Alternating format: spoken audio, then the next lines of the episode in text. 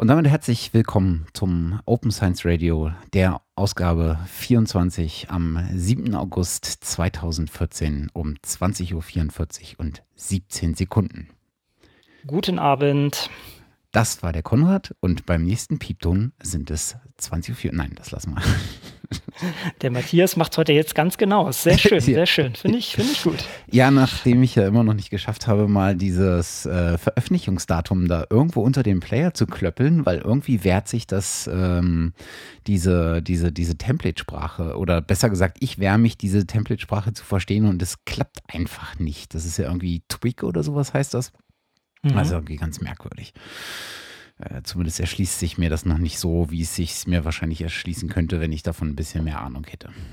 Ja, alles wie immer eine Bildungsfrage, ne? Ja, wobei äh, in dem Fall wie immer eine Bildungslücke. Ja, genau. ja, ja, vielleicht, vielleicht äh, eines schönen Tages wieder einmal. Packen es auf die Liste. Ach ja, da, da gibt es noch so einiges, aber das wird schon, das wird schon. Genau. Ja, das ist eigentlich auch heute bei uns hier. Liste ist eigentlich das, das Thema. Es hat sich in letzter Zeit wieder so viel angehäuft und ähm, dann kam ja das Interview mit Hilmar Lapp und dann äh, kam das OK-Fest, über die, das wir berichten wollten und da haben sich jetzt sehr viele Sachen angesammelt die wir jetzt mal abarbeiten wollen.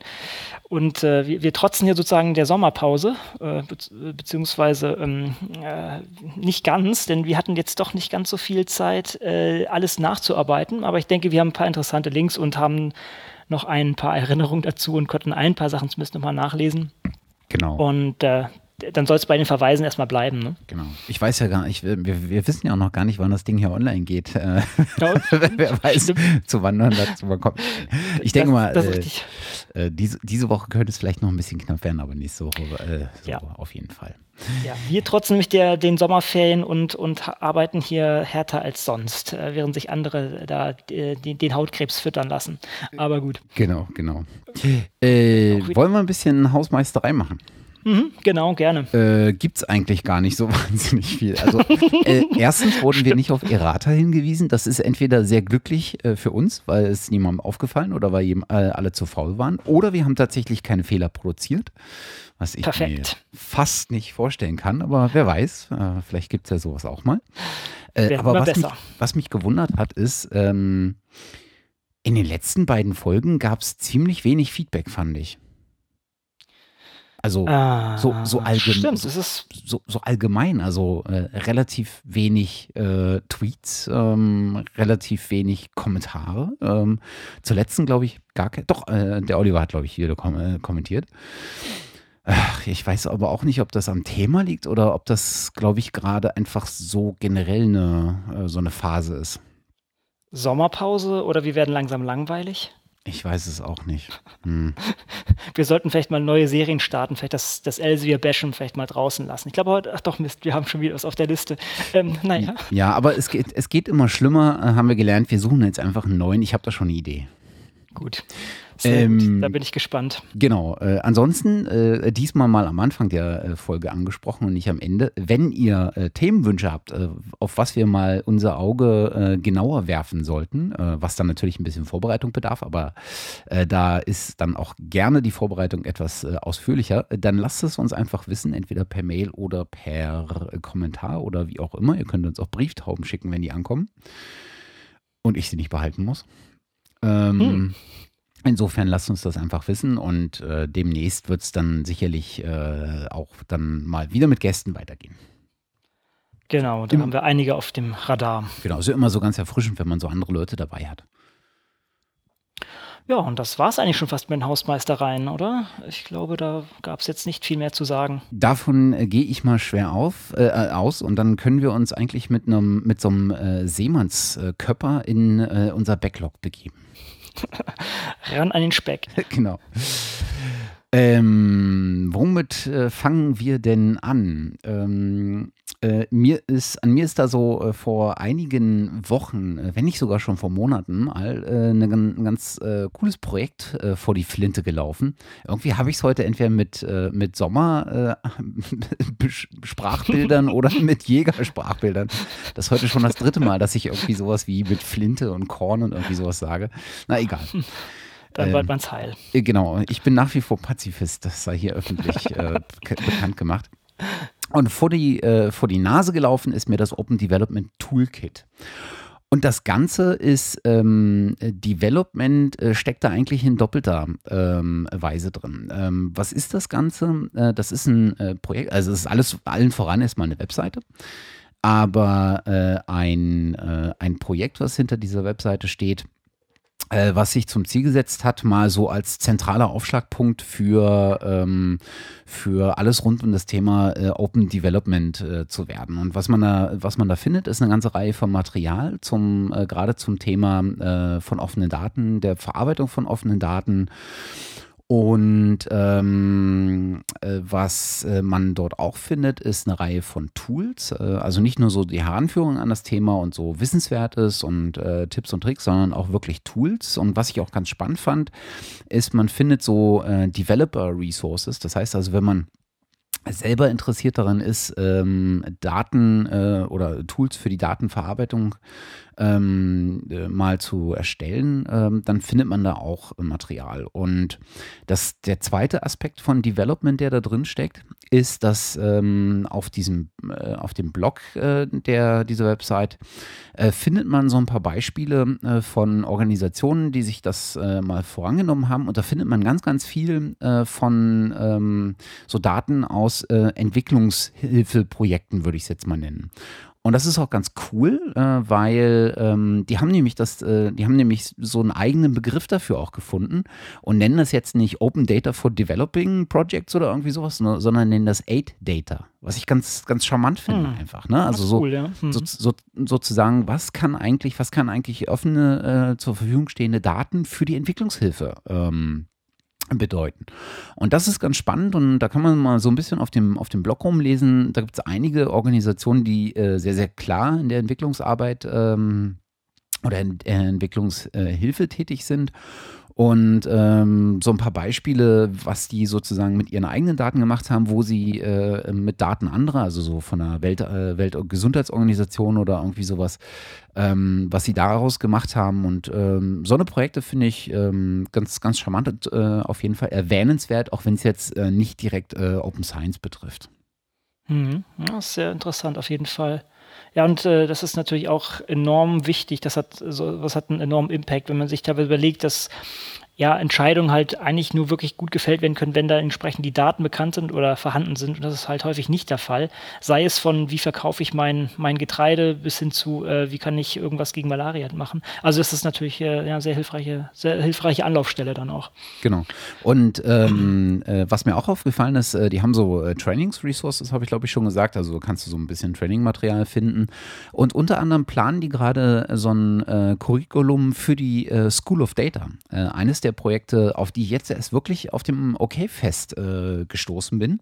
Die nämlich, äh, das ist so ein Projekt, was weltweit ähm, Menschen äh, sozusagen zu äh, Data Trainers oder Data Teachers ausbilden lässt. Also mit Leuten ähm, ausbildet, äh, wie man mit Daten umgeht, wie man Tools äh, mit Tool, äh, mit Hilfe von Tools ähm, Daten für sich nutzbar macht, wie man da an Daten kommt, wie man Daten aufarbeitet, auswertet und so weiter und ähm, die das Wissen dann wiederum weitertragen sollen an Anwender. Seien es jetzt Schüler beispielsweise in Schulen, seien es vielleicht auch Unternehmen, seien es Hilfsorganisationen oder ähnliches. Und die Community ähm, hinter School of Data ist wirklich groß und das fand ich wirklich erstaunlich und es ist eins der Projekte, die mir echt jetzt erst vor kurzem äh, mal ähm, über den Weg gelaufen sind.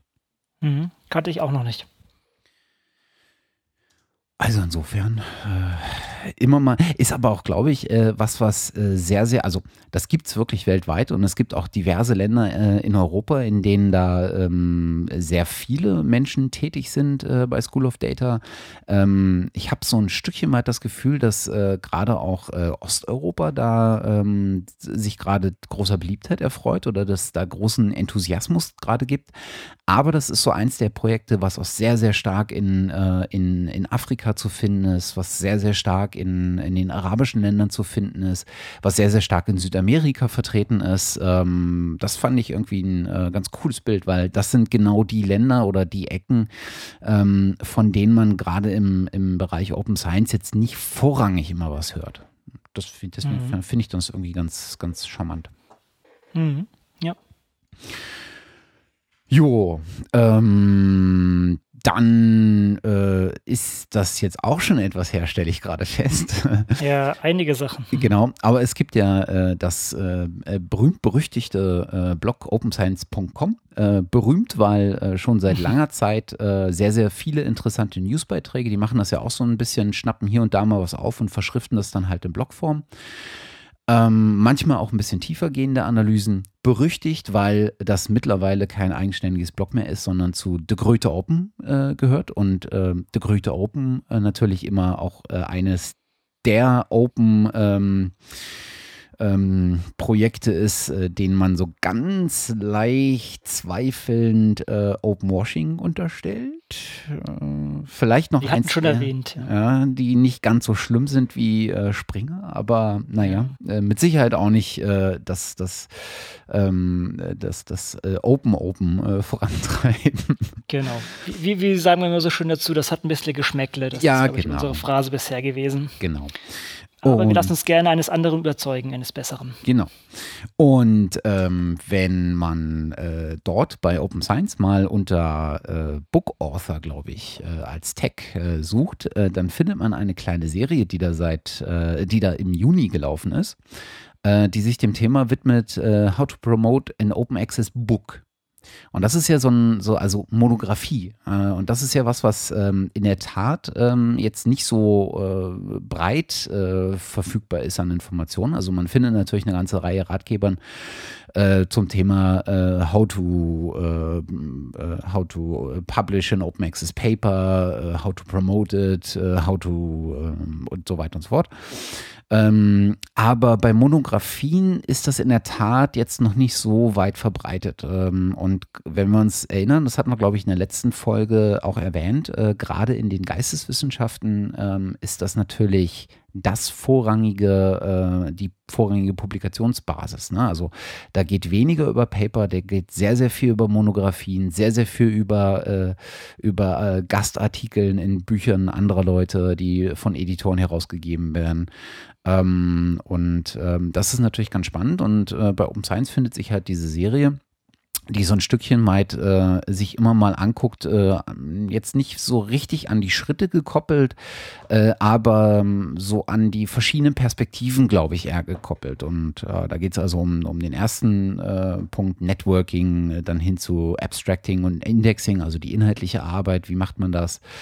Ähm, und dann geht es in den späteren äh, ähm, Teilen dann um das wirkliche Veröffentlichen. Die sind jetzt, der letzte Beitrag davon ist, glaube ich, vom 16. Juni. Ich habe aber das Gefühl, inhaltlich sind die noch nicht am Ende gewesen. Also vielleicht kommt da noch was, vielleicht auch nicht. Das sei mal äh, hier mhm. erwähnt zumindest. Ja, ja, und stimmt. was mir da am Rande gerade einfällt, ähm, ein, äh, wir hatten das äh, ganz in einer der früheren Folgen schon mal angesprochen, und zwar gibt es an der FU ein äh, Projekt äh, zum Thema äh, Open Access äh, Monographien im Bereich Linguistik, glaube ich. Und da haben wir jetzt auf dem OK-Fest auch den Sebastian Nordhoff äh, nochmal getroffen. Den werden wir sicherlich im, im Laufe des Jahres jetzt bis zum Jahresende auch hier nochmal als, als Gast begrüßen. Der macht nämlich genau das. Mhm, genau. Der ist auch sehr, sehr fit da drin. Das, da freue ich mich richtig drauf. Also da, da haben wir noch was Schönes vor uns. Genau.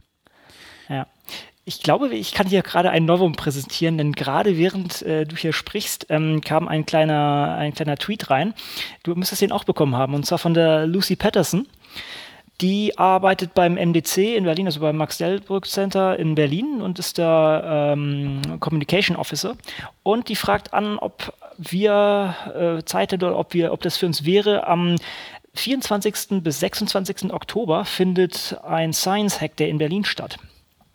Ich denke, damit sind nicht nur wir angesprochen, sondern wahrscheinlich auch viele andere.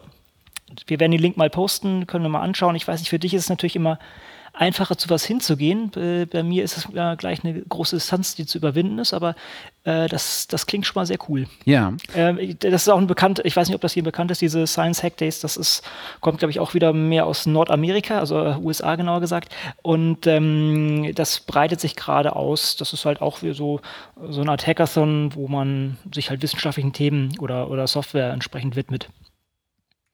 Ja, ähm, auch ganz spannend. Die äh, Lucy ähm, ist ja am Max-Delbrück-Zentrum. Ne? Genau. genau. Oh, ich, ich, bin, ich bin immer erst auf der Abkürzung und dann muss ich genau überlegen, was MDC eigentlich nochmal heißt. Ähm, ähm, die haben nämlich jetzt auch gerade einen, äh, eine neue äh, Veranstaltung ins Leben gerufen und zwar das äh, State Festival, äh, State Festival of Science. Ähm, findet am 31.10. bis 2.11. statt. Ist das zufällig das Datum von, nee, ist ein bisschen später als der, als der Science Hack Day. Und ähm, ist auch so ein, äh, so ein, so ein Festival, ähm, was sich vor allen Dingen um, äh, um die Schnittmenge, habe ich das Gefühl, von Science und Kreativität und Kollaboration ähm, äh, dreht und ist unter, erreichbar unter statefestival.org. Und das äh, könnte durchaus auch für, für Leute interessant sein, die gerade so wissenschaftsorientierte äh, Veranstaltungen und, und Festivals und sowas äh, interessant finden. Äh, mhm. Findet auch in Berlin statt, wenn ich richtig informiert bin. Mhm. Okay, gut, dann tragen wir das noch schön nach.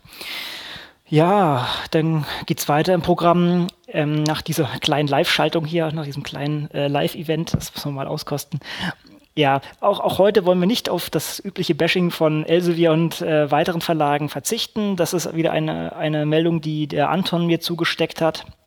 Und zwar ist die leider jetzt auch schon wieder älter. Ich glaube, im Anfang Juni äh, kam das heraus. Elsevier, Springer und Thieme verklagen ETH-Bibliothek und bekommen Recht. Ist auf ähm, Wispubnet geblockt.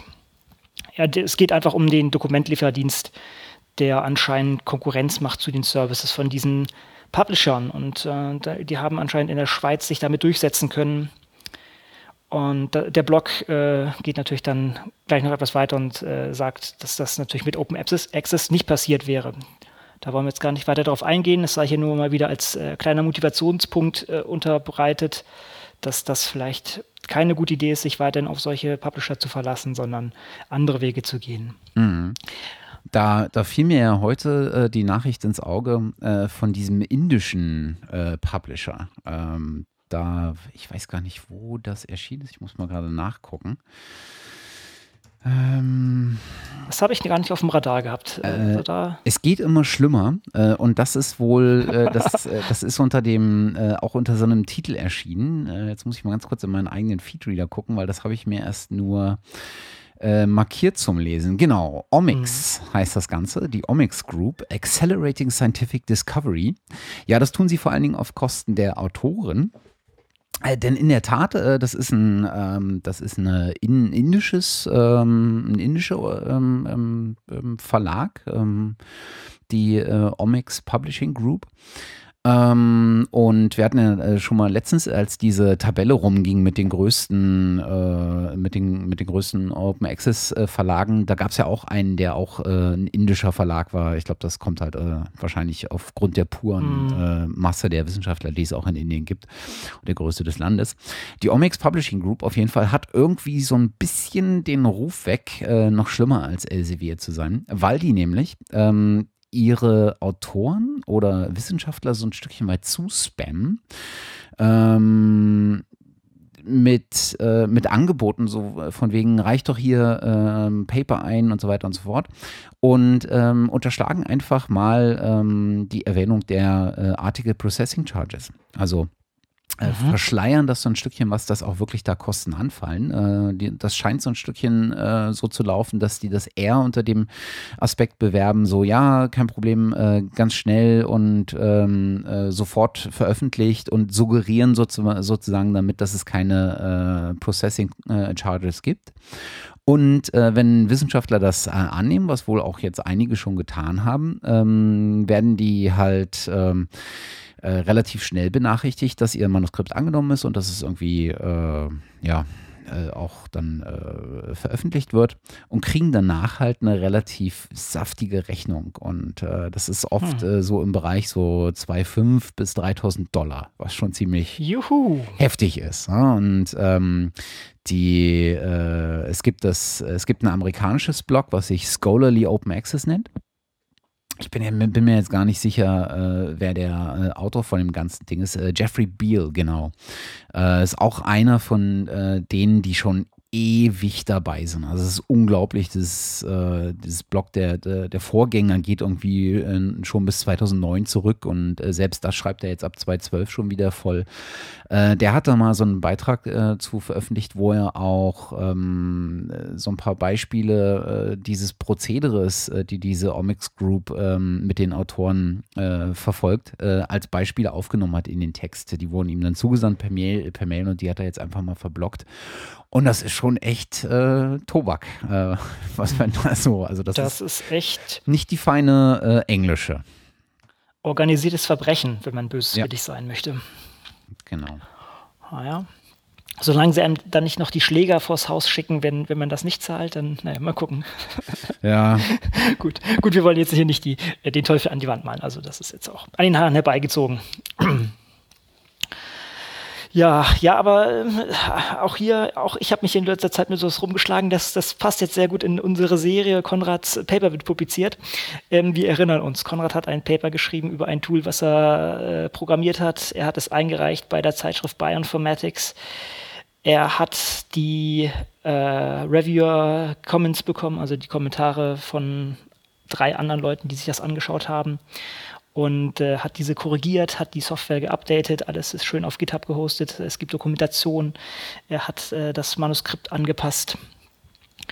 Und jetzt wird es, wurde es angenommen. Das Doofe ist, dass ich äh, verschlafen habe, vor mit den Leuten zu klären, also mit den Leuten heißt, ähm, das sind Vorgesetzten von mir, dass ich das ganz gerne Open Access publizieren möchte. ähm, Bioinformatics hat nämlich eine solche Option, also man kann dafür, mh, hm, was war das, 1200 Dollar oder sowas kann man das entsprechend freikaufen, was mein Plan war, aber leider fehlt mir das Funding. Jetzt, das wird sicher an meiner Street Credibility jetzt irgendwie etwas knabbern. Gut, ich habe zumindest den grünen Weg, jetzt bin ich jetzt mehr oder minder gegangen, weil das Ding ja offen ist. Ich muss auch mal schauen, dass es, ähm, es gibt wohl so ein paar kleine Hacks, denn ich kann jetzt sozusagen den Postprint kann ich jetzt nicht äh, auf äh, BioArchive packen. Das äh, verbietet der Verlag explizit. Aber es gibt da so ein paar Wege drumherum, dass man nämlich ähm, ein Dokument erzeugt, was die Abweichungen dokumentiert, die man gemacht hat. Das ist natürlich äh, wirklich nur ein hässlicher Hack, aber vielleicht äh, kann man das damit zumindest umgehen. Also ich muss sagen, mehr Culpa, mehr Culpa, mehr Maxima Culpa. Das ist, äh, ja, ah ja, wie soll man sagen? Ähm, ich bin auch nicht erfreut darüber. schmutzige De äh, Details, aber. Äh, ja, naja. wir, wir, ich, ich, nein, also wie auch immer. Das ist, ähm, ich, ich kann es auf mich schieben. Ich hätte das vorher ganz klar staten sollen und hätte das äh, anders ausdrücken sollen ähm, und hätte mir dann ein, einfach ein, ganz von vornherein ein anderes Journal nehmen müssen. Aber gut. Na gut, aber das ist ja auch ein, das ist ja auch ein Learning und äh, du hast es ja immerhin äh, auch vorher schon auf BioArchive äh, veröffentlicht. Insofern bist du ja den Weg, hast du ja den Weg beschritten. Äh, am Ende hat es dich dann nochmal aus der Bahn geworfen, aber ja. schieben wir es ja, auf ja. die Erdrotation. Ja, genau. genau. Das nächste Mal passen wir besser auf. Nichtsdestotrotz Glückwunsch ja. zum, äh, zum, zum Publikationen.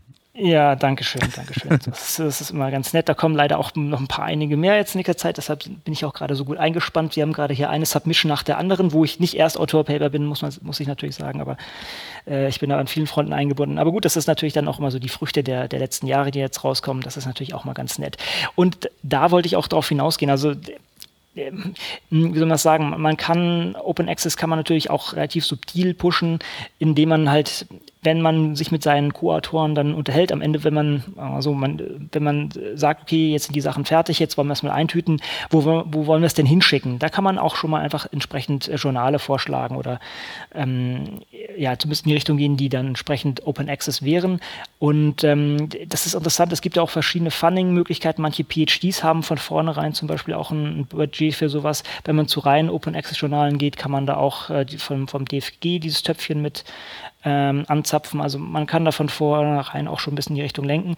Das gleiche ist bei Software. Also wenn ihr irgendwelche Projekte habt, wo entsprechend Software entwickelt wurde oder irgendwelche Tools nutzt, die noch nicht Open Source sind, die als solches ähm, publiziert sind und die Leute kennt, dann kann man auch mal nachfragen. Also wir nutzen zum Beispiel auch ein Tool, da ist, das ist an sich ist der Source Code da, aber es ist halt unter keiner offenen Lizenz und das ist halt ja, so, ja, das wird jetzt nicht vom Erdboden verschwinden, aber es ist natürlich immer netter, wenn das da ist. Und da kann man vielleicht einfach mal nicht nachfragen und ähm, und ähm, vielleicht kann man mit, diesem, mit dieser kleinen Frage Leute zu motivieren, mehr in die Richtung zu gehen.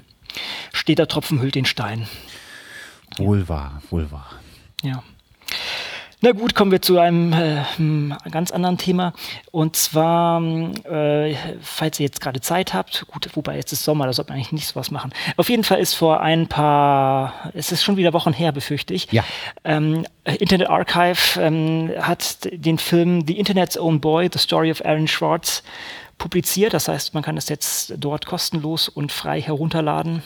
Und das ist ein wirklich toller Film. Also ja. das Leben von Aaron Schwartz war ja wirklich äh, also was heißt das Leben, die, dieser, dieser Mensch war einfach so ein, ein absolutes Genie, muss man sagen. Der hat dann so viele Sachen mitgewirkt, sei es von RSS, sei es Reddit. Er hat sich sehr stark für Open Access eingesetzt und das wird auch in diesem Fall stark ähm, dokumentiert. Ähm, er hat ja eigentlich sein, seine Karriere und also sein, ja, letztendlich auch sein Leben äh, darauf gesetzt, äh, Open Access zu promoten. Ähm, wurde dann, man ja, das ist jetzt vielleicht harsch, aber wurde damit den Selbstmord getrieben. Es ist vielleicht zu harsch gesagt. Also er, er, hat sich im Endeffekt äh, selber umgebracht, weil er anscheinend auch ähm, ja, Probleme hatte, aber mitunter war es dadurch, dass er äh, viele Dokumente heruntergeladen hat äh, über na, war das MIT? Ich mhm. gerade. MIT, ne? genau. MIT, ganz genau. Er hat sozusagen Zugang zu, über das MIT zu äh, urheberrechtlich geschützten Artikeln, hat diese heruntergeladen, hat diese dann online gestellt, äh, zugänglich gemacht, als, als, ähm, ja, als Akt zu zeigen, das ist unser Wissen, da muss jeder ran. Wir hatten das auch schon mal diskutiert, das ähm, äh, Open Access Guerilla Manifesto, oder mhm. ist es andersrum? Ich suche mal raus. Und ähm, er war wirklich ein, ein, ein, Mensch der Taten, muss man sagen. Und ähm, das an vielen Fronten hat er wirklich viel vorangebracht. Und es ist wirklich eine Schande, dass dieser Mensch dann so früh gestorben ist. Mhm. Ich denke, der, der hätte noch die Welt noch an vielen anderen Enden umgekrempelt. Ja. Ich glaube, das war sogar auch noch nach seinem Tod, haben sie diese eine Art, ähm, äh, wie heißt es, ähm, Whistleblower-Box, glaube ich, auch unter, seinen, ja, ja. unter seiner äh, Hand, ne, wurde auch entwickelt.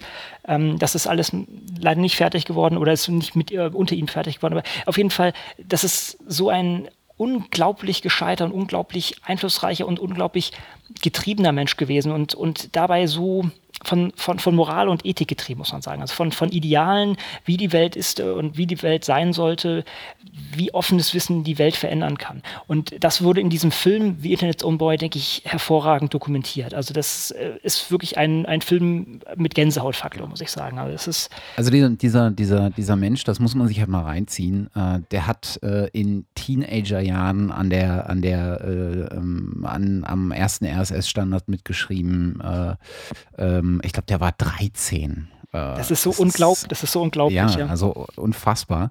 Ähm, und äh, hat, das hat, äh, sein, sein Tod hat ja äh, ziemlich heftige Reaktionen hervorgerufen. Ähm, ich habe in, äh, in der, im Open Science Radio 2, in der zweiten Ausgabe, ging es genau darum, nämlich um äh, um das, das, das Echo sozusagen äh, oder um, um eins der Echos auf seinen, äh, auf seinen äh, Tod, äh, nämlich ähm, das PDF Tribute es gab genau. ja genau diese Bewegung äh, nach seinem äh, Tod, dass äh, Wissenschaftler ihre Paper, die eigentlich äh, hinter irgendwelchen Paywalls hängen, unter dem Hashtag PDF Tribute einfach äh, getwittert haben. Dann gab es eine ähm, äh, Webseite, die, die diese Hashtags gescraped hat und das alles zusammengefasst hat auf dieser, auf dieser Website. Und ähm, das, ist schon, das ist schon sehr beeindruckend, aber das ist halt ähm, nur ein Aspekt von ihm gewesen. Und ähm, äh, das, der, der, Film ist äh, sehr anrührend. Ähm, er schafft es ganz gut, ähm, den, den, so den Menschen äh, darzustellen und ähm, den, äh, die, das Faszinierende an ihm, aber er, er schafft es auch wieder nicht, äh, so, so die Frage zu beantworten, was hat ihn eigentlich dahin getrieben? Und was, was war sozusagen der Auslöser dafür, dass er so auch so besessen war und so ähm, äh, und sich so getrieben anscheinend gefühlt hat und sowas. Also das ist, ähm, ist auf jeden Fall ein Film, den man sich angucken sollte. Das ist ja ein Kickstarter-Projekt gewesen, äh, was 2013, Anfang 2013 finanziert wurde von Brian Knappenberger, hieß der, glaube ich und ähm, jetzt rausgekommen ist. Äh, ich habe da auch auf, äh, auf meinem Zweitblog äh, Offene Wissenschaft äh, einen kurzen äh, Blogpost zugeschrieben, äh, wie ich den Film fand. Ähm, das verlinke ich auch nochmal. Mhm, ähm, habe ich gesehen. Ja. Frage, Frage, ist, Frage ist, was man sagen kann, also du hast jetzt den Anspruch gehabt, dass, dass die das näher beleuchten, warum er so getrieben ist. Ist die Frage, ob das, ob das wirklich machbar ist. Also die haben ja schon ein bisschen mit der Familie gesprochen, die haben gesagt, er war so von Anfang an eigentlich, oder? Ja, das ist halt das, ist halt das, äh, das, das Schwierige. Also ähm, ich hätte mir halt, äh, er, oder ich hätte eher gedacht, dass der Film versucht, ein paar Antworten zu finden, warum es genau in diese Richtung gegangen ist. Und das hat er halt gar nicht hm. so sehr versucht. Das, äh, oder besser gesagt, er hat es vielleicht ein Stückchen weit versucht, aber er hat, ich hatte immer das Gefühl, er hat es versucht, ohne zu hinterfragen, ob man äh, vielleicht nicht auch was, was einem nicht gefällt als Zuschauer, der, der dem Aaron jetzt Sympathien entgegenbringt. Ähm, ähm, und deswegen hat er vielleicht nicht so offen oder so offensiv gefragt, wie man es hätte tun können, wenn man jetzt einfach, wenn einem das unvoreingenommen total egal ist, was man da jetzt zutage fördert. Hm. Aber das ist auch vollkommen okay. Also, das ist ja auch die, die äh, gestalterische Freiheit, die so ein Regisseur dann hat. Und ähm, wie gesagt, also der, der Film schafft es sehr, sehr gut zu beleuchten, die Faszination, äh, die der Aaron für das ganze Thema äh, mitgebracht hat, die Energie, die er da reingesteckt hat. Und äh, ich, ich bin ja immer so ein bisschen argwöhnisch, wenn Menschen so begeistert über einen anderen Menschen reden. Aber wenn man das mal annimmt, dass das alles so wahr ist und wenig inszeniert oder gar nicht inszeniert ist, dann hat, dann schafft der Film es auf jeden Fall äh, sehr, sehr gut zu transportieren, wie, wie, stark er andere Menschen berührt hat. Und unter anderem ja. darunter halt so jemanden wie Lawrence Lessing und äh, und, und andere große Namen in dieser Open Knowledge Bewegung. Genau. Ja, ähm, über diesen, äh, was heißt, im, im, im Fahrwasser dessen äh, ist, ist, mir ein Artikel äh, sozusagen auch vor, äh, wieder vor die Flinte gekommen. ähm, und zwar also der, der Titel impliziert das, aber letztendlich sehe ich da jetzt keine direkte Verknüpfung. Ähm, und zwar heißt der Artikel How Aaron Schwartz Paved Way for Jack's Andracker's Revolutionary Cancer Test. Mhm. Ähm, sollte man nicht vor Augen halten, das ist auch ein Teenager, ich bin mir gar nicht sicher, wie alt ist dieser Jack Andracker? Mittlerweile, als er, als er, äh, als er an, diesen Typen, diesen Wissenschaftler angeschrieben hat, war er, glaube ich, 14. Hm, ja. Okay. Auf jeden Fall hat der eigentlich einen, einen Test für ähm, Pankreaskrebs entwickelt und er hat das ja, natürlich musste sich da einige Sachen anlesen und ist dann natürlich auch häufig in, in, in die Paywalls reingelaufen und hat dann gesagt, okay, er hat sich dann natürlich nur an Open Access Sachen ähm, halten können und unter anderem halt, glaube ich, auch die Sachen, die von, vom Aaron Schwarz vom JSTOR ähm, runtergeladen wurden mhm. unter. Und ähm, ja, das äh, hat diesem jungen Mann dann sozusagen geholfen, selber Wissenschaft zu betreiben und selber Lösungen zu finden für ein nicht unerhebliches Problem. Ich glaube, die Motivation war, dass einer seiner Onkel, glaube ich, erkrankt war und, glaube ich, sogar gestorben ist. Ich bin mir jetzt gar nicht mehr ganz sicher. Auf jeden Fall äh, zeigt das einfach wieder auf, dass dieses Elfenbeindenken und das habe ich halt auch mal wieder Diskussionen. Ja, warum Open Access? Wir, wir, wir kommen doch an die, wir kommen doch irgendwie an die Artikel ran. Also wir, unsere Uni zahlt das doch unsere Uni ja, aber, aber halt nicht irgendwie ein, 14-Jähriger, der in der Schule sitzt und der da irgendwie Interesse hat. Und das ist einfach, wir haben so viele Probleme in der Welt und je mehr Gehirne diese Informationen in, äh, sozusagen konsumieren können und irgendwie das crunchen können, überlegen können, desto eher ist da die Wahrscheinlichkeit, dass irgendjemand sagt, ah, warum probieren wir nicht mal das aus? Mhm. Sogar testet. Und das ist halt einfach enorm wichtig, dass, diese, äh, dass dieses Wissen deshalb zugänglich gemacht wird. In, in aller Leute Interesse. Ja. Interessant finde ich an der, an der Jack and Drucker Story ähm, ja den Fakt, ähm, also wer ihn nicht kennt, ist halt ein, äh, ist halt ein äh, relativ junger Mensch gewesen. Ähm, als er dieses Problem, äh, sich mit diesem Problem geschafft hat, da ging es um einen Schnelltest, ne? Äh, er wollte irgendwie genau. einen Schnelltest mhm. entwickeln, weil das gab es bis dato irgendwie nicht. Und das äh, daran scheiterten wohl ganz, ganz viele auch Behandlungsversuche, weil wenn man das nicht früh genug erkennt, ähm, dann äh, ist die, ähm, die Therapiechance, glaube ich, sehr gering. Und ähm, die, als er dann seine Lösung nach diesem Studium von die, diverser Literatur, seine Lösung sozusagen fertig hatte, hat er das ja ähm, geschickt an, ich glaube, über 100 Wissenschaftler. Und original einer hatte sich zurückgemeldet. Alle anderen haben das entweder ignoriert oder zurückgeschrieben, naja, er soll doch erstmal äh, seine Schule zu Ende machen und dann studieren und dann wäre sein Forschergeist ja durchaus auch gern gesehen. Und einer hat zurückgeschrieben, äh, wohl, äh, dass, äh, dass er das äh, sich äh, kurz angeguckt hätte und dass er äh, da auf jeden Fall auch nochmal äh, expliziter reinguckt und hat sich danach nochmal gemeldet und war wohl ähm, äh, an dem Status, dass er gesagt hat, oh ja, äh, bitte komm doch äh, einfach hierher, lass uns äh, noch zwei, drei Monate daran arbeiten oder vielleicht noch ein bisschen länger. Äh, das ist auf jeden Fall der Weg, den wir weitergehen sollten. Also da, der Jack and Rocker hat jetzt keine, hat jetzt nicht die Lösung schon parat gehabt, aber er hat zumindest die Richtung aufge, äh, aufgezeigt, in der es nach relativ kurzer Zeit zum Erfolg kam. Und das ist dann, glaube ich, auch sogar daran geendet, dass dieser ähm, dieser Schnelltest mittlerweile serienreif äh, äh, ist und äh, in Verwendung. Ne? Ich glaube, der wird bald wird er zugänglich Oder so, ja, ja. genau. Mhm, auf, ja, ja, aber es ist auf jeden Fall bald ein Produkt, was man nutzen kann, um halt frühzeitig diesen Krebs vorauszusagen oder zu, zu detektieren und dann entsprechende Maßnahmen einzuleiten. Ne? Ja, also die, das ist halt das, das Spannende, was ich da darüber hinaus noch finde, ist, klar, wenn wir an dem, an dem Punkt, wo wir ähm, das Wissen alles offen zur Verfügung stellen und solchen Leuten die Chance geben, sich äh, das, ihre eigene Meinung zu bilden, eigene Informationen zusammenzutragen, eigene Analysen zu betreiben, sind wir einen großen Schritt weiter. Was uns dann noch fehlt, ist die Bereitschaft von Menschen, die auf der ähm, wissenschaftlich höheren Ebene, nämlich in der Forschung stecken, auf solche Leute äh, auch reagieren und äh, sich nicht verschließen und sagen, äh, ja, aber ich bin doch hier der, der fünf Jahre studiert hat, 20 Jahre in dem Metier arbeitet komm du doch bitte erstmal an den Punkt, wo ich jetzt bin. Dann lass uns reden. Mhm. Na, das ja. ist dann der, der viel, viel schwierigere Schritt der Elfenbeinturm halt, ne, das genau. der herausbückt sozusagen. Ähm, gut, ich kann es auch aus, aus Sicht des Forschers kann ich das natürlich auch äh, sehen. Äh, wir alle stehen unter enormem Druck, müssen Absolut. Ergebnis produzieren und da können wir jetzt nicht von jedem da jede E-Mail beantworten, wobei, also äh, Absolut.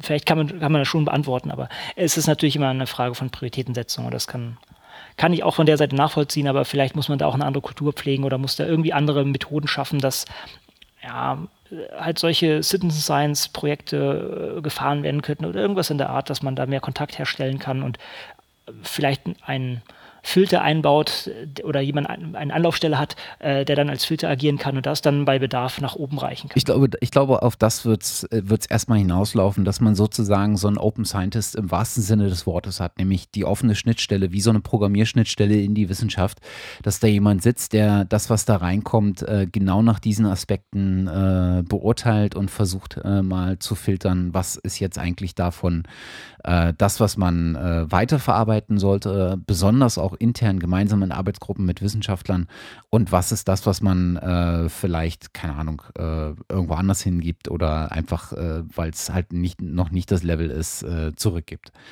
Aber das mhm. könnte ich mir vorstellen. Und wenn man sowas dann vielleicht auch gestützt von äh, über Institut äh, weit hinweg äh, gestützt von, äh, von, von der Politik betreibt, ähm, mit dem klaren Ziel, äh, genau sowas auch zu fördern, ähm, dann das ist, glaube ich, der einzige Weg auch in, in die Richtung. Mhm, genau.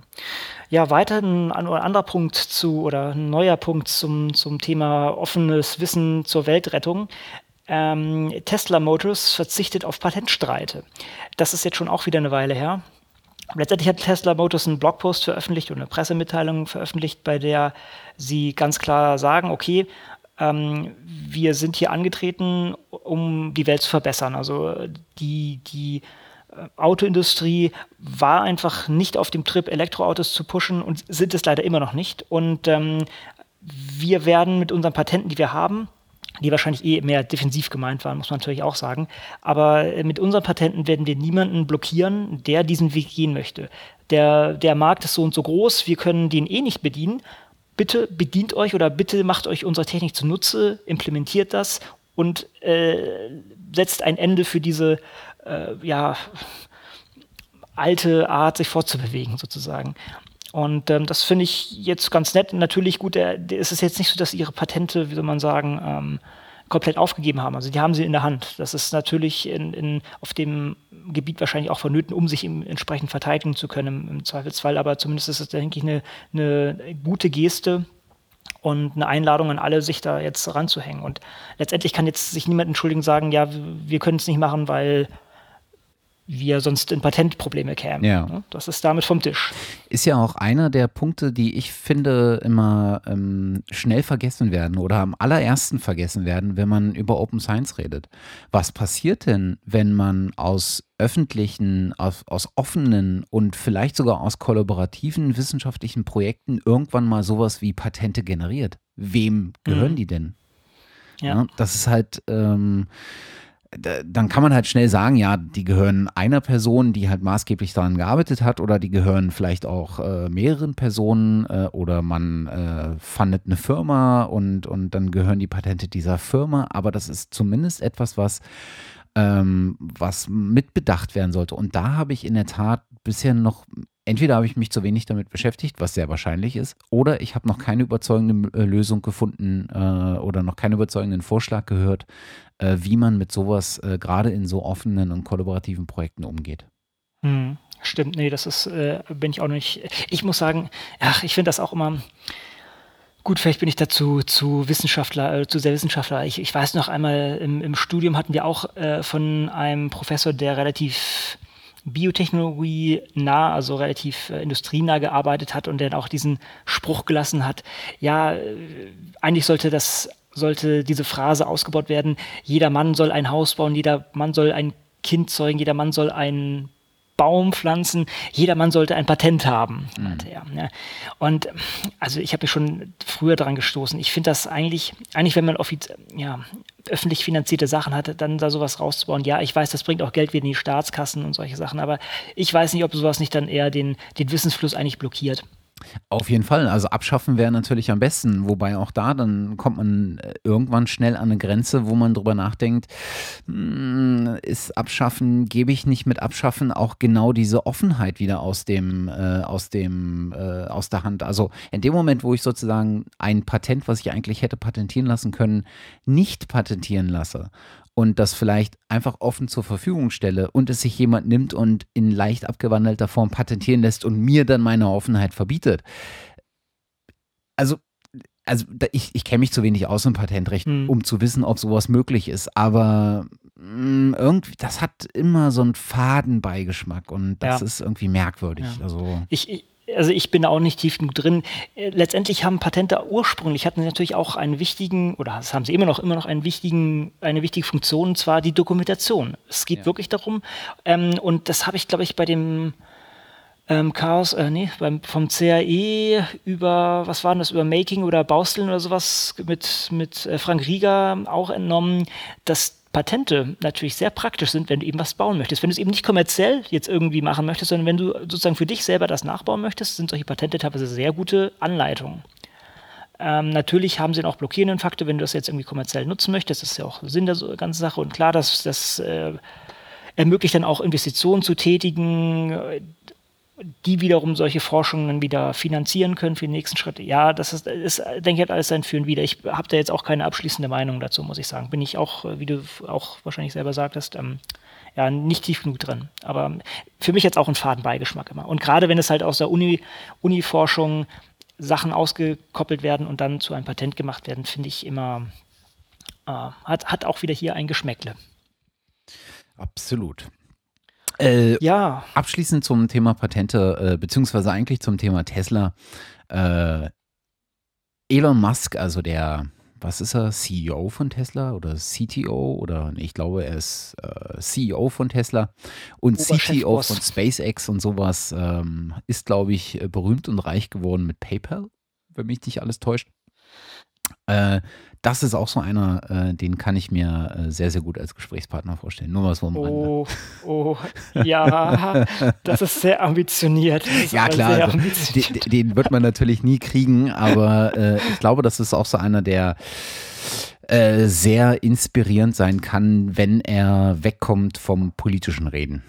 Mhm. Und das versucht er ja immer zu vermeiden. Aber natürlich in so einer Situation, wie in der er sich befindet, er ist einfach äh, wahnsinnig berühmt mittlerweile, ist, glaube ich, auch einer der äh, schwerreichsten äh, Männer dieser äh, äh, Welt und ähm, wird mit Sicherheit auch noch äh, mehr an Berühmtheit erlangen, wenn nämlich SpaceX, äh, dieses Raumfahrtprogramm, was, was von ihm und, und Tesla ins Leben gerufen wurde, ähm, offizieller ähm, ja, beauftragter Raumfahrt, Raumfahrtagentur der NASA wird oder der Vereinigten Staaten. Das, danach mhm. sieht es ja auch, danach streben sie ja. Ähm, und äh, die ersten Erfolg, äh, äh, Erfolgserlebnisse sind ja äh, auch zu verzeichnen. Ich glaube, sie sind jetzt äh, erstmalig zertifiziert worden und dürfen jetzt offiziell irgendwas fliegen, aber ich habe es vergessen.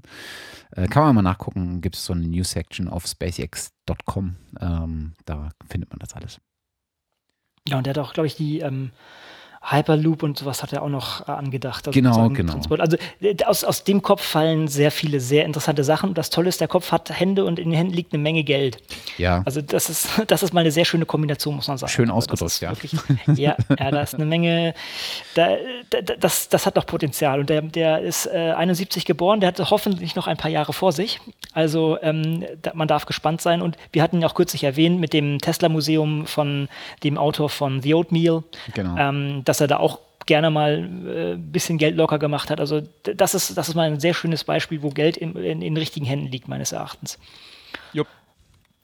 Gut, weiter geht's im Programm. Wir wollen heute noch fertig werden. Und das ist schon fast etwas, was schon fast angebrannt ist, äh, diese, diese Meldung. Und zwar, das geht jetzt wieder in Richtung Open Educational Resources.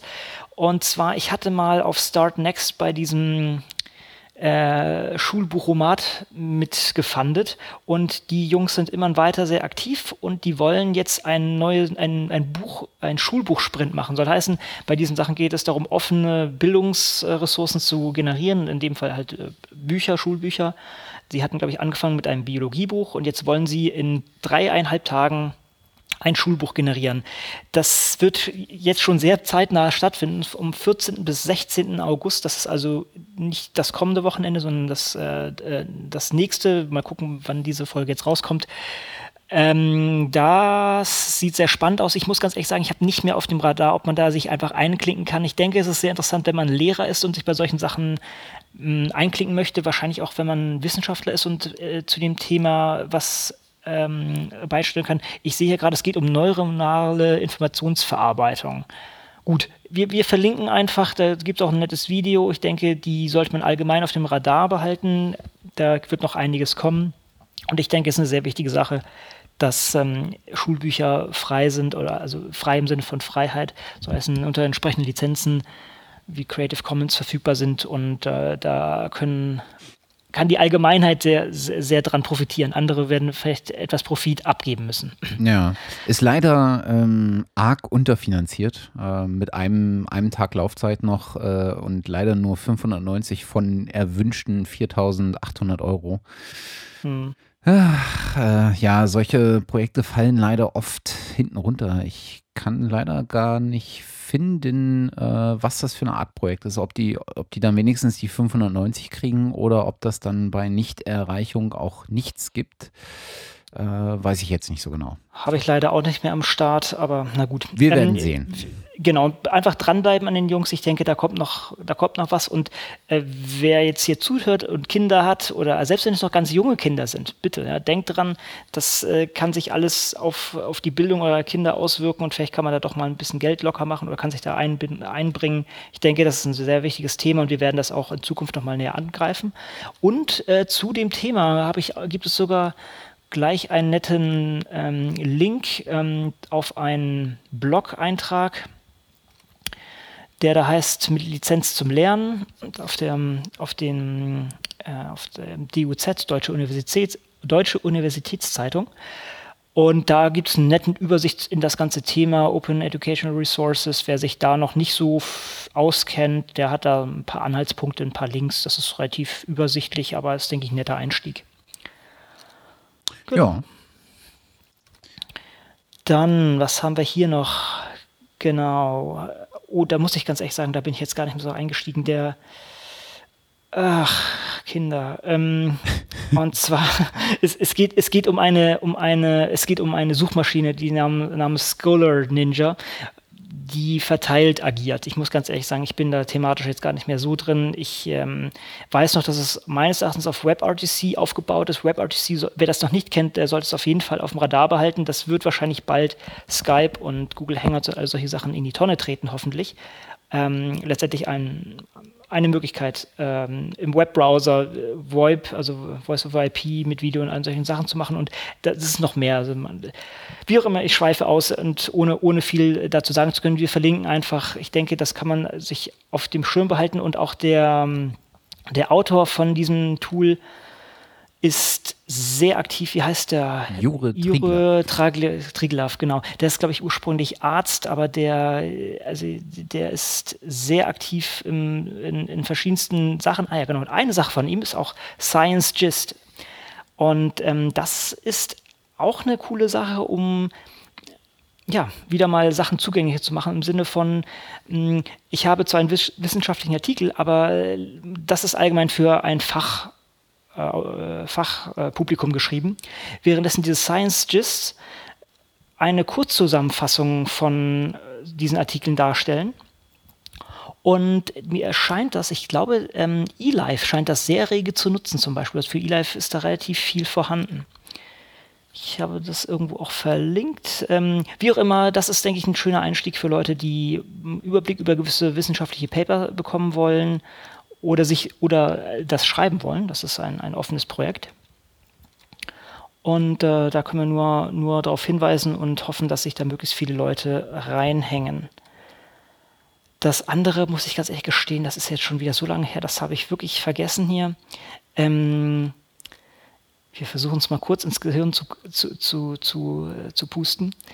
Ähm, ja, nee, das ist okay, ver, ver, vergessen wir es einfach. Ja. Aber es gibt, äh, nee, es, wir, ähm, wir, haben gerade einfach zu viel, zu viel Sachen auf dem Radar und das ist leider zu lange her. Das ist leider unsere Schuld, dass wir da, also ich rede jetzt schon im, im Plural Majestatis, also bei mir ist es schon zu lange her, dass ich das gelesen habe. Aber es gibt noch ein nettes Tool, worauf ich gerne verweisen möchte. Das ist ArchiveIt. Äh, also wie äh, das Archive nur ohne R und äh, mit italienischer Top-Level-Domain. Und da geht es eigentlich darum, zu klären, kann ich meine Publikation selber auf äh, einen, einen äh, Preprint-Server schmeißen oder auf meine eigene Webseite schmeißen. Das funktioniert leider mit, nur bisher mit Publisher Name und ISSN, noch nicht mit DOI oder sowas. Das fände ich wünschenswert. Siehst du das nicht? Ne? Es ist nur, es ist nur äh, dieser Identifier.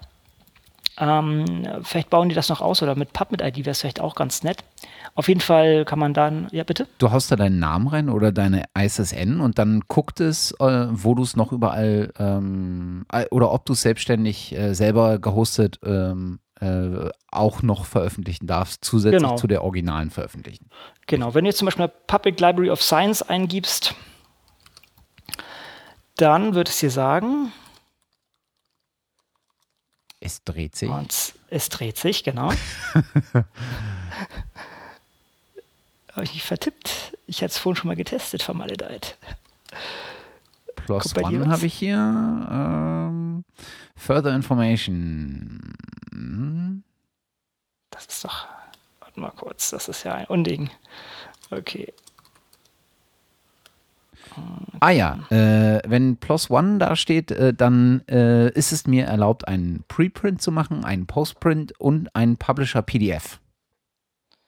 Sehr gut. Und ich verstehe nicht, warum das bei mir jetzt nicht mehr klappt. Wie auch immer. Ach so, nee. Doch, jetzt habe ich es. Gut, ich habe den falschen, die, die falsche Art ausgewählt. Wenn ich zum Beispiel aus jetzt unbegründetem Interesse einfach Oxford University Press Hust Bioinformatics äh, ähm, mache, dann sehe ich ja, ja, Preprints sind erlaubt, erlaubt mit, mit einem netten Smiley. Dann sehe ich bei Postprints ist, ist es leider nicht möglich und ähm, Publish PDF ist ein Fragezeichen. Ähm, wie auch immer. Auf jeden Fall kann man hier zu grob einen oder relativ schnell einen Überblick äh, gewinnen, ob man das machen kann oder nicht. Ähm, ja, ich hoffe, wie schon gesagt, ich hoffe, dass, ja, ich hoffe, die, die werden das mal mit einem DOI noch versehen. Das würde die Sache noch, noch äh, netter machen, finde ich. Zugänglicher. Jetzt frage ich mich gerade, wie die das machen. Na, Ach, die haben sogar auch Open Source Software, siehst du. Dann kannst du, kannst du nachschauen, wie die das machen, genau. Ich weiß allerdings nicht genau, wer dahinter steht, aber ich finde es ein sinnvolles Tool. Ähm, vielleicht kann man da nochmal sogar mal nachhaken. Okay, wie auch immer, wir, wir machen weiter. Das ist jetzt äh, vielleicht ein netter Verweis, ihr könnt ja mal damit rumspielen. Ja, ich glaube. Wo sind wir denn in der Liste? Da sind wir in der Liste. Äh, wir hatten, äh, oder äh, vor einiger Zeit auch mal wieder, äh, irgendwie ist das alles nicht mehr so richtig News, aber ähm, naja, egal. Ähm, das Wichtige ist ja auch unsere Analyse dazu und nicht der Newsgehalt. Genau. Sich. Genau, genau, genau. Das wertet alles so enorm auf. Genau. Unsere tiefgehenden Recherchen. Vor einiger Zeit, nämlich auf dem äh, Euroscience Open Forum, äh, was äh, stattgefunden hat ähm, im April schon? Nee, das kann ja gar nicht sein. Im Juni? Ich, ich weiß es nicht mehr. Egal. Äh, auf dem Open Science, äh, äh auf dem Euroscience Open Forum, so rum, gab es eine Rede von äh, Mary äh, Georgian Quinn. Ich weiß nicht, ob ich es richtig ausgesprochen habe, wahrscheinlich eher nicht. Ähm, eine ähm, einer EU-Kommissarin, äh, wenn ich es richtig auf dem Schirm habe, äh, die dort äh, sich an den äh, entsprechenden Minister wandte äh, des Gastgeberlandes. Äh, ich bin mir gar nicht sicher, ob es Dänemark war. Ähm, und mal zum Thema gesprochen hat, dass das ähm, dass in Zukunft wie heißt es denn?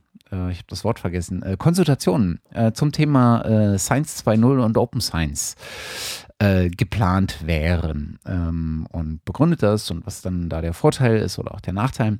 Und wir haben ja in der letzten Folge schon darüber berichtet, dass es äh, einen, äh, eine, ein, ein, ein äh, Workshop, mehr oder weniger Workshop gab auf dem äh, OK-Fest, wo zwei Damen aus, von der EU genau zu diesem Thema ähm, äh, auch da waren und äh, sozusagen sich Feedback vor Ort äh, holen wollten. Und äh, da ging es eher darum, äh, das war diese, vor allen Dingen die Frage äh, auch, wie nennt man das denn? ist es jetzt Science 2.0? Ist es Open Science? Ist es Digital Science 2.0? Ist es Open Digital Science oder Digital Open Science oder äh, diese ganzen Diskussionen? Und ähm, ja, die, äh, die, die Rede werden wir hier nochmal verlinken äh, von der guten Kommissarin.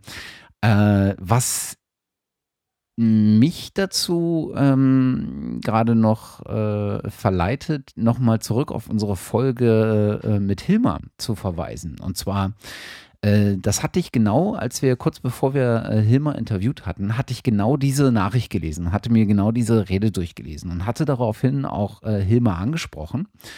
Und äh, da kam von Hilmer zurück, ja, die, äh, die öffentlichen Konsultationen sind ja schon äh, seit jeher gang und gäbe. Und da dachte ich mir so insgeheim so, ja, schon, in den Vereinigten Staaten. Aber hier ist das schon irgendwie noch nicht so richtig äh, äh, durch. Und Ähm, auf EU-Ebene zum Thema Wissenschaft habe ich da jetzt noch nicht wahnsinnig viel mitgekriegt. Es gab mal vor, vor kurzem in den äh, auf deutscher Ebene zum Thema Wissenschaft öffentliche Konsultation, nämlich von der, war es Arcatec und der Berlin-Brandenburgischen Akademie der Wissenschaften, glaube ich, äh, die auch öffentliche äh, Konsultationen mal durchgeführt haben und das auch gar nicht schlecht gemacht hatten. Hat man, glaube ich, auch hingewiesen auf die Website, wo man das alles auch noch öffentlich fand. Ähm, ja, und äh, deswegen dachte ich mir so, sprechen wir es doch nochmal an, weil ähm, ich bin, ich bin mir halt nicht sicher, was sie damit erreichen wollen so richtig und wen sie damit erreichen können überhaupt. Also wer beteiligt sich denn äh, dann und ist das dann wirklich so ähm, öffentlich und open oder äh, erreicht man da dann nicht doch wieder äh, nur die, die sich auch extrem für dieses Thema interessieren? Hm. Ja, also es wird jetzt sicher nicht bei Phoenix äh, mitgestreamt. Nee. solche, solche Anhörungen, aber ja, ein bisschen mehr es wäre schon nett, wenn, wenn das irgendwie zugänglich gemacht werde, beziehungsweise wenn man da sogar sich einklinken könnte, ja. Ach, ich bin, ich bin mir mal bei solchen äh, Projekten unschlüssig, was ich davon halten soll. Grundsätzlich finde mhm. ich öffentliche Konsultationen irgendwie eine ganz nette Idee, aber sowas mhm. funktioniert natürlich nur, wenn auch Beteiligung da ist und Beteiligung möglichst breitschichtiger Art und nicht immer nur dieselben. Und aber am Ende sind es dann natürlich immer nur dieselben, weil klar, die, die sich mit dem Thema beschäftigen, auch die sind, die eine dezidierte Meinung haben und die argumentativ auch darlegen können. Für alle anderen ist das halt der Weg, mit dem sie sich irgendwie erst wahnsinnig viel beschäftigen beschäftigen müssten, damit sie da überhaupt ähm, eine positive oder ja, äh, überhaupt eine Meinung ähm, ausführen könnten oder Stellung nehmen.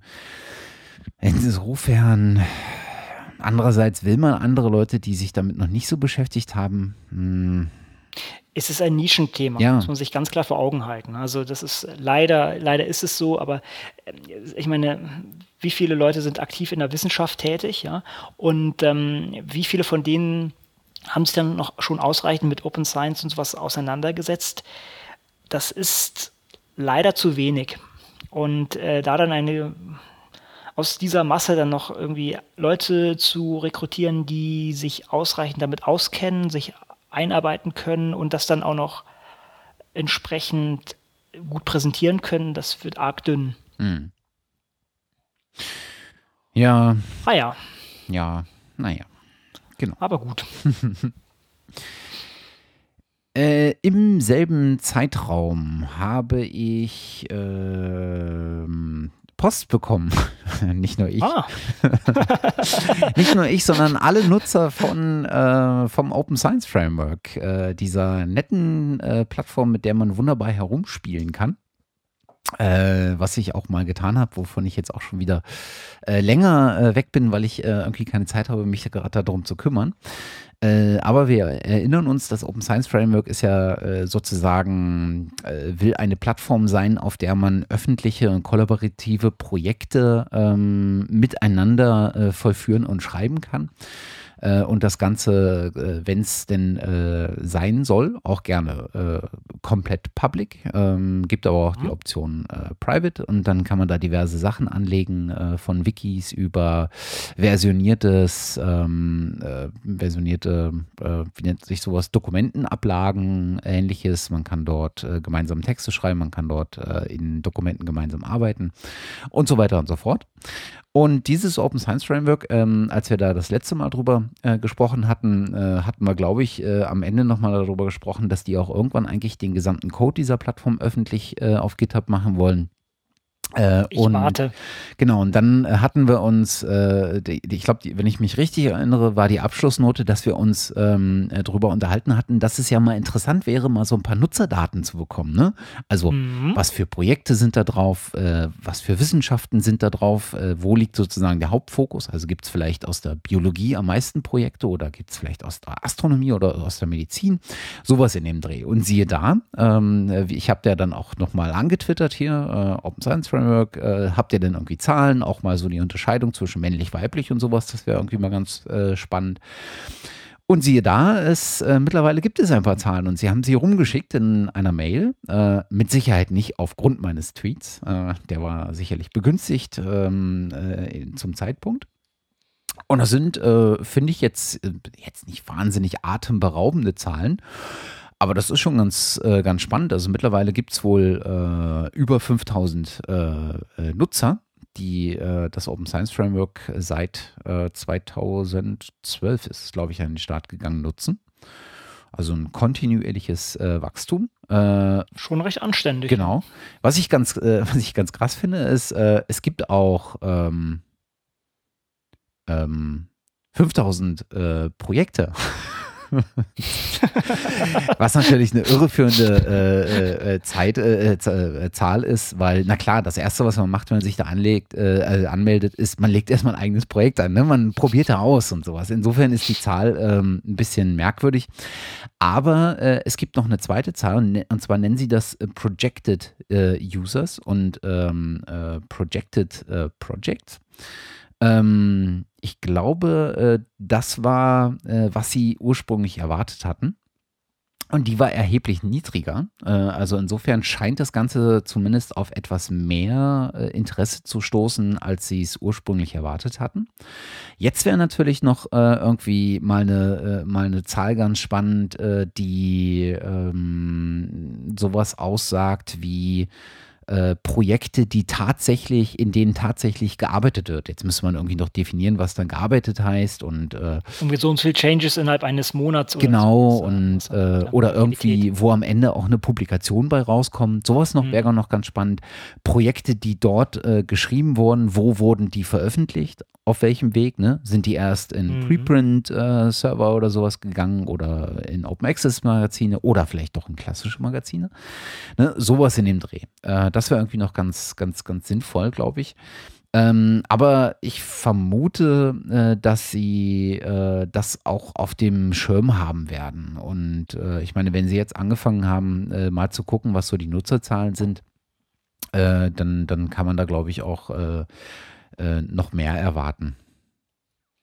Ja, ich, ich hoffe ja, sie machen das Zeug bald mal offen zugänglich wie schon gesagt, mein, mein Server wartet nur darauf, das entsprechend zu hosten. Ja. Hast du denn mal äh, geguckt auf äh, GitHub, ob es schon ist? Oder? Ich bin ab und zu wieder draufgegangen, aber da war noch nichts. Ah. Also ich, wir können das gleich mal aktuell hier Center of Open Science. Genau. Ich glaube, es ist auch noch nichts. Nee. Naja, also äh, ich glaube, momentan arbeiten sie wahrscheinlich auch eher daran und das merkt man auch, ähm, äh, um die Funktionalitäten zu erweitern. Also es gibt irgendwie Dropbox-Einbindung äh, mit, mit äh, Versionskontrolle und äh, ich glaube, zu Figshare äh, gibt es jetzt ähm, die API zu Altmetrics. Äh, da basteln sie, glaube ich, gerade dran. Ähm, oh, ja, also mal schauen. Ja. Wir behalten es weiterhin auf dem Radar und melden uns, wenn wieder Neuigkeiten dazu aufschlagen. Genau. Was steht denn als nächstes auf der Liste? Hm. Ach ja, es gab, ähm, es gibt ja diese ähm, SCOAP 3 Initiative. Äh, jetzt habe ich vergessen, was es heißt. Ich glaube, das heißt, äh, wo steht's, wo steht's, wo steht's? Hm. Da steht es nicht. Ich habe es auch nicht mehr im Kopf. Äh, ich finde es gleich. Äh, egal. Es ist eine Open Access Initiative, äh, die äh, ursprünglich aus dem Hause Helmholtz äh, oder DFG kommt. Ich bin mir gar nicht so sicher. Es ist auf jeden Fall ein DFG gefördertes Projekt. Ähm, Helmholtz und, und Max Planck Gesellschaft hängen da mit drin, ja. Hm. Genau. Und Leibniz Gesellschaft auch, ja. Und äh, dazu gibt es, ähm, also ich glaube, das ist ein Projekt, was sich vor allen Dingen äh, auf bestimmte ähm, Wissenschaftsbereiche bezieht. Äh, es gibt auch ein Projekt davon an der TIB, ähm, das Scorp 3DH oder irgendwie sowas nennt sich so, äh, nennt sich das. Ähm, und dazu gibt es, äh, gab es vor kurzem äh, bei, äh, beim Deutschlandfunk ein Gespräch mit einem der Projektleiter, Martin Köhler. Und äh, das konnte man sich sehr gut äh, anhören. Ich befürchte, ich bin mir gar nicht sicher, ob das noch online ist. Äh, der Text ist zumindest äh, noch mhm. online. Ich bin mir nicht sicher, ob die Audiodatei noch online ist. Ähm, aber da kann man äh, mal, äh, mal reinhören. Ähm, Im Grunde geht es darum, dass sich in diesem Projekt Scorp 3 Dutzende, ich glaube sogar über 1000 Bibliotheken äh, aus äh, verschiedensten Forschungseinrichtungen äh, zusammengeschlossen haben. Und das Ganze ist nicht nur auf Deutschland beschränkt, sondern äh, ist äh, zumindest europaweit, wenn nicht sogar global orientiert. Es sind auch diverse Länder schon äh, dabei. Äh, einfach wieder um ähm, Open Access voranzutreiben. Ähm, und man hat sozusagen äh, ein paar Mittel äh, in einen gemeinsamen Topf geschmissen und aus dem daraus ähm, sich zusammengestellten ja, Budget von äh, bisschen über 10 Millionen waren es, äh, glaube ich, ursprünglich, will man jetzt innerhalb dieser Scorp-Initiative ähm, Wissenschaftler einfach sehr verstärkt auch mit Förderung an das Thema Open Access heranführen.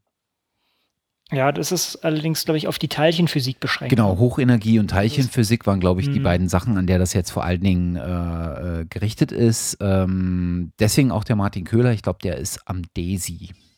Mhm, genau, die singt auch mit dran. Ja, ja, der Name, der Name ist auch äh, Sponsoring Consortium for Open Access Publishing in Particle Physics. Ah ja. Und gut, die Hochenergiephysik ist natürlich äh, eng an dieses Thema geknüpft. Ja. Weil, ja. Okay, ja, das ist doch auch schön. Äh, äh, dachte ich mir bloß, äh, war so ein, äh, wo wir ja immer wieder das Thema hatten, äh, Verbünde, Themenverbünde und Infrastruktur. Ist so das, mhm. über was sich dieses mhm. Thema äh, sehr wahrscheinlich sehr stark auch in Europa durchsetzen wird. Ähm. Weißt du was, da, da können wir gleich einhaken und da können wir eigentlich auf einen schönen Text von Björn Brems verweisen. Ja der im Laborjournal das ein, ein Artikel geschrieben hat. Ich weiß nicht, ob jeder Laborjournal kennt, die Biowissenschaftler kennen das wahrscheinlich. Die liegen nämlich immer wieder aus. Das ist ein, ein deutsches Journal. Ich glaube, der Siegfried Bär steht dahinter, der auch dieses wunderschöne Buch Forschen auf Deutsch geschrieben hat, das ich jedem nahelegen kann. Ähm, und der hat einen Artikel geschrieben namens Digitale Steinzeit, wo er relativ Klartext spricht, wie hintendran wir eigentlich sind mit unserer Publikationstechnologie, wie übermäßig teuer das ist, wie wie blockierend und, und, langsam das Ganze ist, hat äh, da auch vorgerechnet, so dass man äh, letztendlich kostet ein Abon abonnementpflichtiger Artikel 5000 US-Dollar.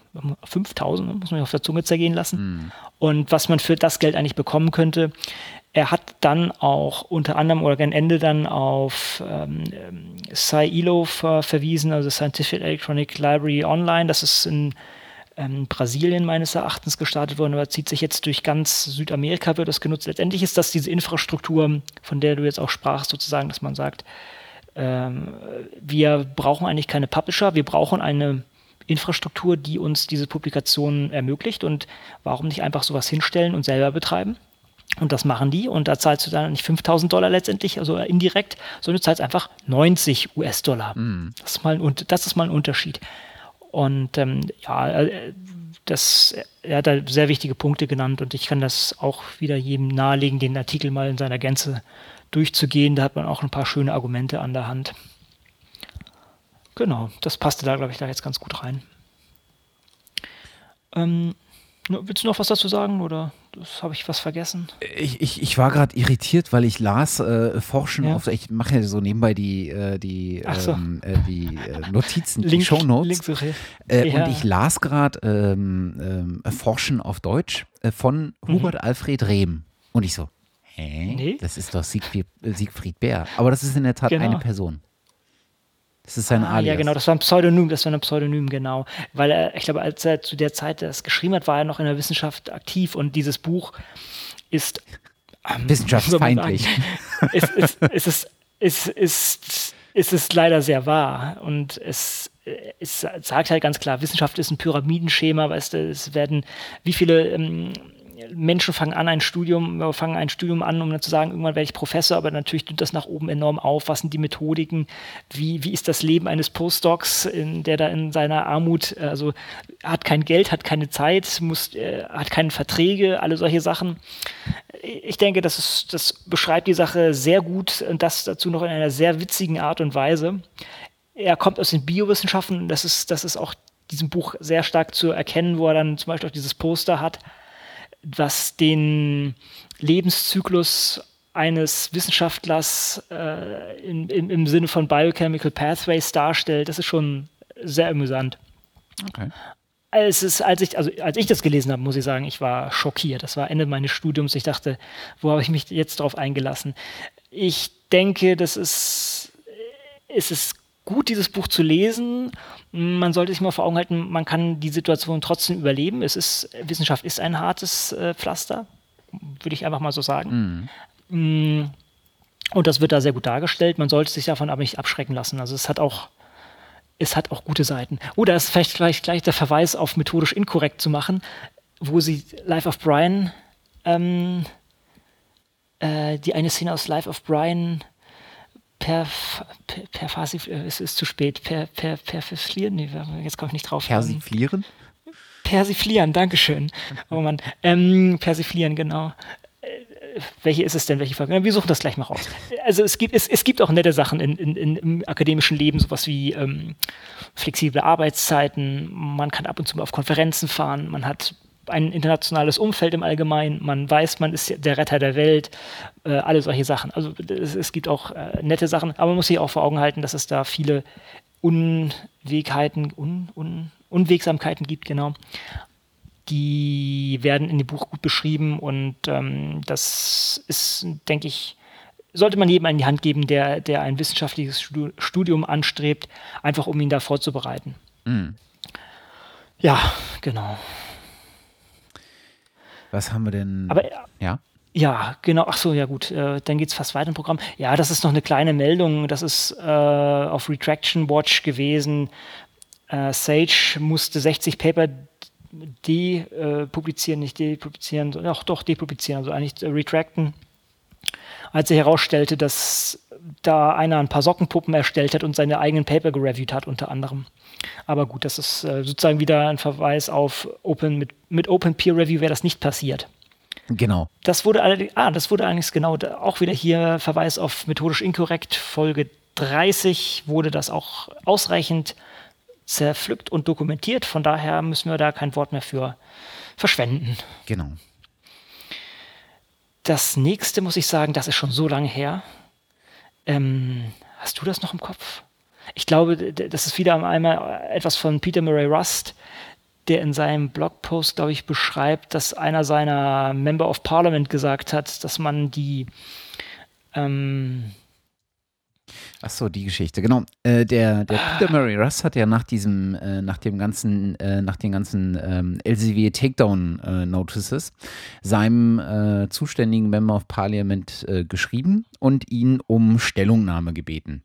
Ah. Und der hatte jetzt zurückgeschrieben, nämlich, ähm, oder er hatte dem Minister geschrieben und hatte jetzt von einem Member of Parliament, von Julian Hubbard, ähm, äh, Antwort zurückbekommen, die er natürlich äh, ganz kurz ähm, äh, in seinen äh, Blog geschrieben hat. Und äh, die sprechen für sich selbst. Ja. Also die, also wenn man das liest, dann denkt man so, äh, ja, aber warum macht ihr denn nichts dagegen? Ne? Also ich, man, man merkt schon deutlich, äh, finde ich, dass auch die Politiker genau wissen, was für ein, was für ein Murks da abläuft. Na, aber irgendwie, ja, zu so richtig ja. äh, Änderungsantrieb äh, ähm, Motiviert. Hm. reicht es anscheinend nicht. Ja. Ja, gut. Das andere muss ich, ähm, muss ich auch wieder fast passen. Das ist mir sehr unangenehm. Wir hätten doch Sommerpause machen sollen. das andere war, ähm, ist jetzt, äh, also ist, das ist jetzt kein, äh, keine, keine wahnsinnig äh, Open Science relevante Meldung, aber ähm, es gibt ja so europäische Großforschungsprojekte. Und das europäische Großforschungsprojekt, was äh, seit seiner äh, seit seiner Initiative eigentlich, also noch bevor es beschlossen war, immer wahrnehmbare Kritiken hervorgerufen hat, war das Human Brain Project. Äh, das, ist so ein, so ein, so ein EU-finanziertes Großprojekt. Und ich glaube, da geht es darum, äh, dann, äh, dass, ähm, dass, dass, dass man alles Wissen, was es sozusagen über das menschliche Hirn gibt, äh, an einem Punkt, also in einem Projekt zusammenziehen will, zusammenfassen will Und ähm, dann will man eigentlich eine Rekonstruktion des menschlichen Gehirns nachbauen oder simulieren. Ähm, also jetzt nicht nachbauen im Sinne von haptisch nachbauen, sondern man will es ähm, modellieren und simulieren.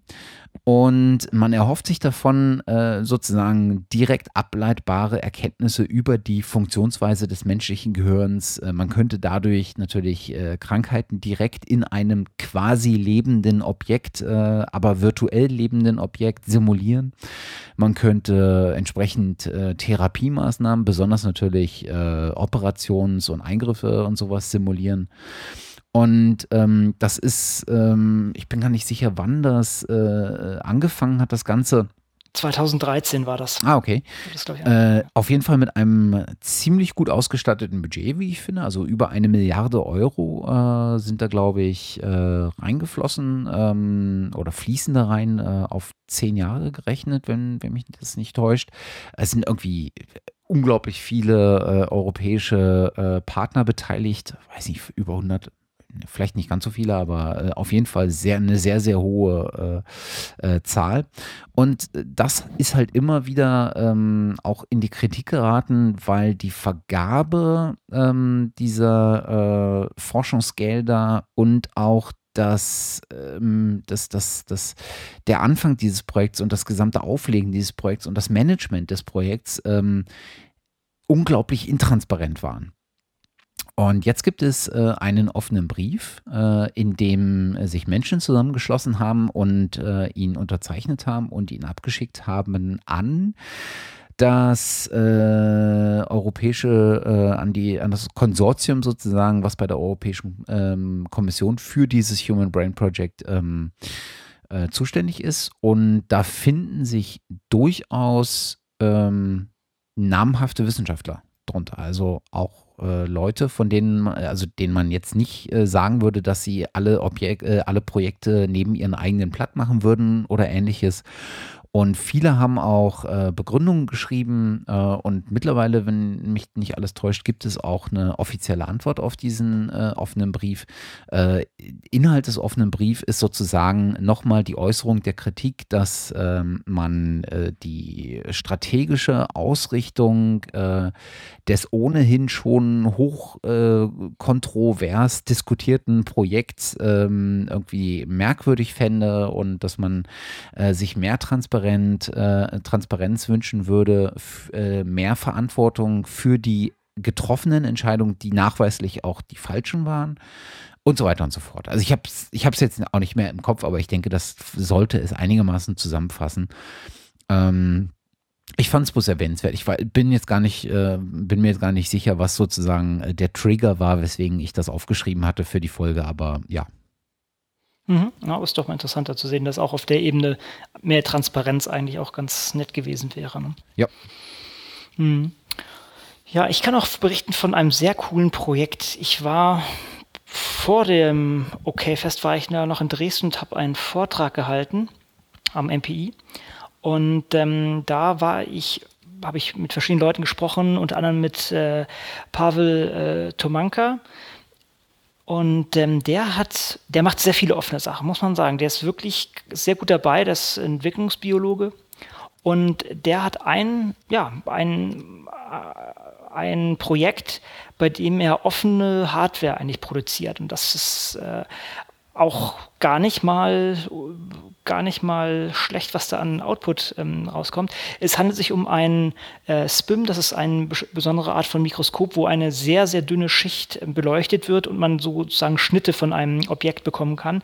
Die Motivation für ihn, das zu nutzen, ist, dass er halt die Entwicklung von ähm, Drosophila-Larven anschauen möchte, also die ähm, Embryogenese, das heißt, wie, ja, wie teilen sich die Zellen, welche, welche Gewebe und sowas bilden sich da und da gibt es auch auf der Webseite einige nette GIFs und Animationen, aber äh, das Wichtige in, in, in dem Zusammenhang ist, dass er äh, sich dafür ein Mikroskop gebaut hat. Also das Mikroskop selber ist da, aber sagen wir so, die Technik, da wird, da wird etwas rotiert und da wird etwas angesteuert und die ganzen mh, mm, äh, Sachen, die dafür nötig sind, die hat er gesammelt und er hat das sehr gut dokumentiert, was man dafür braucht. Man hat das auch im, im CAD-Programm dann modelliert und letztendlich muss man auch ein paar Sachen sogar zusammen oder muss man sich machen lassen. Aber letztendlich macht, hat er eine Liste von Einzelteilen, die benötigt werden, um dieses äh, Ganze zu bauen. Das ist immer noch nicht günstig. Das kostet, glaube ich, jetzt muss ich äh, auf mein schlechtes Gedächtnis zurückgreifen. Ich glaube etwa 40.000 Euro, so in der Art. Wenn du es kommerziell kaufen würdest, wären es allerdings 120.000. Ja? Also schon Faktor 3 mal günstiger. Oder noch mehr sogar. Und ähm, das ist auf der Seite ähm, openspim.org, kann man das sehen. Da sind die Einzelteile gelistet, sind sogar Videos, wie das dann assembliert wird dabei. Das finde ich mal ein sehr cooles Projekt, wenn man mal auf offene Hardware in der Wissenschaft verweisen möchte. Und äh, das ist wirklich auch beispielhaft dokumentiert und, und ähm, ist, denke ich, für jeden, der, der sich sowas mal bauen möchte im Labor, hm, eine, eine sicher super Anleitung. Mhm. Wenn, er, wenn, er, wenn er die 40.000 locker machen kann. Ist, also, ja, hm? ist das denn eine, Be eine Bewegung, äh, also dieses, die, dieses Thema Open Hardware, ähm, ist das eine Bewegung, die man, äh, die an mehreren Stellen aufpoppt oder? Äh, Sehe ich überhaupt an, nicht. Also, an Fahrt nee. Also ich kenne es aus der, aus nee. der aus der äh, Do-it-yourself-Biology, ne? Mhm, Hier so äh, genau. Open-PCR-Geschichten ähm, äh, genau. und sowas. Äh, aber in der Wissenschaft habe ich es jetzt noch nicht so wahrgenommen. Also sagen wir so in der akademischen Wissenschaft nicht, weil also die, die, die, ähm, die DIY-Biologen müssen das sozusagen machen, weil sie an die Geräte anders nicht rankommen. Ja? Klar, du kannst bei Amazon oder bei, bei Amazon kannst bei, bei Ebay natürlich gebrauchte Sachen kaufen, aber viele Sachen musst du halt zur Not selber machen. So eine, dieses OpenPCR ist ein relativ einfaches Konstrukt, weil es eigentlich nichts anderes als ein Temperatur, Temperaturcycler. Also du, du fährst halt die verschiedene Temperaturprogramme. Das heißt, du machst eine Heizspirale an oder aus. Ne? Das ist schon mal die richtige Richtung, aber es ist noch nicht so wirklich Rocket Science. Auch das hier ist, hm, wie soll man sagen, ähm, ist jetzt nicht super kompliziert. Das ist, äh, ja, vielleicht unterschätze ich das jetzt, aber natürlich die eigentliche Optik, das musst du immer noch bei Zeiss oder sowas kaufen, muss man, muss man ganz klar sagen. Das ist, das sind noch, ähm, das ist jetzt nicht komplett offen äh, im Sinne von jedes einzelne Teil kann ich mir jetzt einfach so selber fräsen lassen. Aber es ist schon wirklich, wirklich eine sehr gute Richtung und wie schon gesagt, du kannst eine Menge Geld damit sparen. Und äh, ich sehe, oder ich zumindest selber habe noch nicht viel gesehen, was, was dem nahe kommt. Und das ist eigentlich sehr schade. Was ich, hatte ich das mal schon mal erzählt? Ähm, ich, das ist auch schon, oh damn, das ist ja auch schon äh, ewig her. Als ich in Würzburg angefangen habe, äh, ist mir irgendwie wieder aufgefallen, dass die Leute immer noch Pipetten stecken. Ich weiß nicht, ob das mhm. jedem klar ist, aber äh, Pipettenspitzen stecken. Das heißt, wenn man, ähm, wenn man im Wet Lab arbeitet, nimmt man eine Pipette in die Hand. Das ist letztendlich ein, ein Messgerät, mit dem man Flüssigkeiten präzise abmessen kann und dann äh, entsprechend in ein Gefäß wieder abgeben kann. Das ist sozusagen das, das Tool, was die Leute wahrscheinlich am meisten in der Hand halten. Das heißt, du nimmst irgendwie so und so viel Mikroliter von dem, von dem einen Tube, packst in den anderen Tube rein. Dafür brauchst du diese Pipetten und diese Pipetten äh, stellen den, den eigentlichen Kolben dar, aber die Flüssigkeit wird mit einer Pipettenspitze aufgenommen, die im Allgemeinen wieder weggeschmissen wird. Ja, sonst gibt es ja Verunreinigungen. Und anscheinend werden immer noch diese Pipettenspitzen im, im, großen Beutel gekauft und dann setzt sich jemand hin und packt die in ein Kästchen rein, in einen Steckkasten, ja, damit man dann einfach später mit der Pipette plapp das ähm, auf, aufstecken kann. Wir müssen mal gucken, ob wir, ob wir da ein YouTube-Video finden, äh, denn jemand, der es noch nie gemacht hat, der kennt das wahrscheinlich gar nicht. Wie auch immer, auf jeden Fall, man, man kann auch so schon gesetzte Kästen kaufen, aber es kostet gleich sehr viel mehr, als wenn man diese Spitzen in Tüten kauft mhm. und die dann selber setzt. Und da dachte ich, das, das kann doch nicht sein, dass da wieder einmal Leute äh, drei, äh, fünf Jahre studiert, nochmal drei Jahre PhD dran gehängt, dann da sitzen und die Spitzen in den Kasten packen. Und ich habe dann ich habe mir dann verschiedene Konstruktionen überlegt. Ich habe eine ganz einfach gedacht, okay, was ist denn, wenn ich ähm, das auf den Schüttler setze? Und, denn wenn die Spitze durch die Gegend springt und in ein Loch reinfällt, dann ist es eine relativ stabilen Situation und wird dann nicht wieder rausgeschüttelt. Ich habe ein bisschen rumprobiert, ich habe es damit nicht hinbekommen, aber das ist immer noch so ein Projekt, was mir immer noch vor Kopf, vom, vom Kopf schwebt. Da muss es doch irgendwie eine einfache Lösung geben. Zur Not baust du dir halt, okay, das ist schon etwas more sophisticated, irgendwie das mit dem Arduino zusammen, was halt die, die Löcher abfährt und dann irgendwie die Spitzen reinfallen lässt oder so. Keine Ahnung. Aber ich, ich denke, da gibt es so viele Möglichkeiten, ähm, ja, Sachen zu, vereinfachen und, und auch Manpower zu sparen. Ich weiß noch, ich habe mal einen Vortrag über Automatisierung der Wissenschaft ge, ge, gehalten und hatte als Beispiel ein Projekt genommen. Ich bin mir jetzt gar nicht ganz sicher, wo das genau war, aber da musste man mit einem Band musste man immer wieder ein Objekt in eine Flüssigkeit reintunken, was, glaube ich, die Knochenbildung simuliert hat. Und das haben die wirklich manuell gemacht eine Weile lang. Bis dann einer irgendwie auf die Idee kam, hey, wir können doch Lego Storm nutzen. Mhm. Und hat es dann mit, mit was nachgebaut. Und ich denke, da müsste man noch sehr viel mehr Sachen doch einfach fahren und das mal dokumentieren und dann sieht das jemand anderes und sagt, oh, wenn ich das jetzt noch ein bisschen modifiziere, dann kann ich das für meine Sachen ändern oder, oder äh, anwenden oder das wird damit etwas besser. Ich, ich sehe das noch nicht da, da ist irgendwie noch nicht, hm, ich, ich weiß nicht, woran es liegt. Vielleicht ist auch einfach die Kultur nicht da, vielleicht haben die Leute eh keinen Bock drauf oder ich, ich denke schon, dass da ein paar Bastler sind, die das doch irgendwie machen könnten bei, bei allen Sachen. Gerade dieses, dieses, dieses dieses Spitzending, das finde ich so unmöglich. Ne? Ich, Aber gut. Ich weiß nicht, dann, dann hast du, dann stehst du wieder äh, vor dem Punkt, äh, bist irgendwie Wissenschaftler, bist irgendwie angesehen oder möchtest angesehen werden und hast dann vielleicht die Überlegung, ja, aber da müsste ich ja eigentlich auch mal deutlich machen, die Methodik, mit was ich das gemacht habe und dann lachen meine Kollegen über mich, wenn ich da irgendwas mit Lego bastel. Na, also vielleicht ist das auch so ein, so ein einfach so Berührungsängste und ich glaube, das hatte, das hat man in der Tat auch schon mal erwähnt, du hattest zumindest schon mal drüber gesprochen, über diese, über dieses Automatisierungsthema. Und da sind wir dann ganz schnell wieder hingekommen über, ja, da müsste man aber eigentlich ähm, mal so einen Standard entwickeln der Beschreibung äh, des Ganzen. Ne? Also äh, nicht nur auf, Formalisierung. Genau, genau, genau mhm. Formalisierung. Nicht nur auf, äh, Aufbau, sondern auch dann Ablauf. Und das müsste man dann schon so äh, gestalten, dass auch das nachvollziehbar ist und, und, und reproduzierbar und all sowas. Und äh, ja, dann. Ach, aber das gibt es bestimmt. Also ich könnte mir schon vorstellen, dass es in diversen äh, Laboratorien auch äh, ganz bemerkenswerte Eigenbauten gibt. Ja, aber das muss halt an die, an, an die, an die Öffentlichkeit gebracht werden. Das wäre wirklich das, das Beste. So, ich überlege gerade. Ähm, ich glaube, ich habe den Link auch jetzt gefunden hier. Das war auf Hack a Day war das, wo sie das, glaube ich, mit dem mit dem Knochentunken ge gemacht haben hier. Ich suche es mal raus. Okay. Ähm, wo sind wir denn jetzt? Ja, das ist noch die, das ist eigentlich mehr eine, eine hm, Finanzierungsfrage. Ne? Das ist doch, das habe ich nur mal so eingeworfen. Das ist aber, glaube ich, immer noch nicht durch. Ich muss ganz ehrlich sagen, ich weiß gar nicht, wo das gerade steht. Es geht darum, dass der Bund will das Kooperationsverbot von Bund und Hochschulen lockern. Und das würde eine andere Art von Finanzierung ermöglichen. Das hat zugegebenermaßen jetzt nur peripher mit dem Open Science an sich zu tun, aber ich denke, es hat etwas mit der finanziellen Ausstattung von Wissenschaftlern zu tun, denn dadurch könnten halt auch so längerfristige Finanzierungsmodelle vielleicht möglich werden.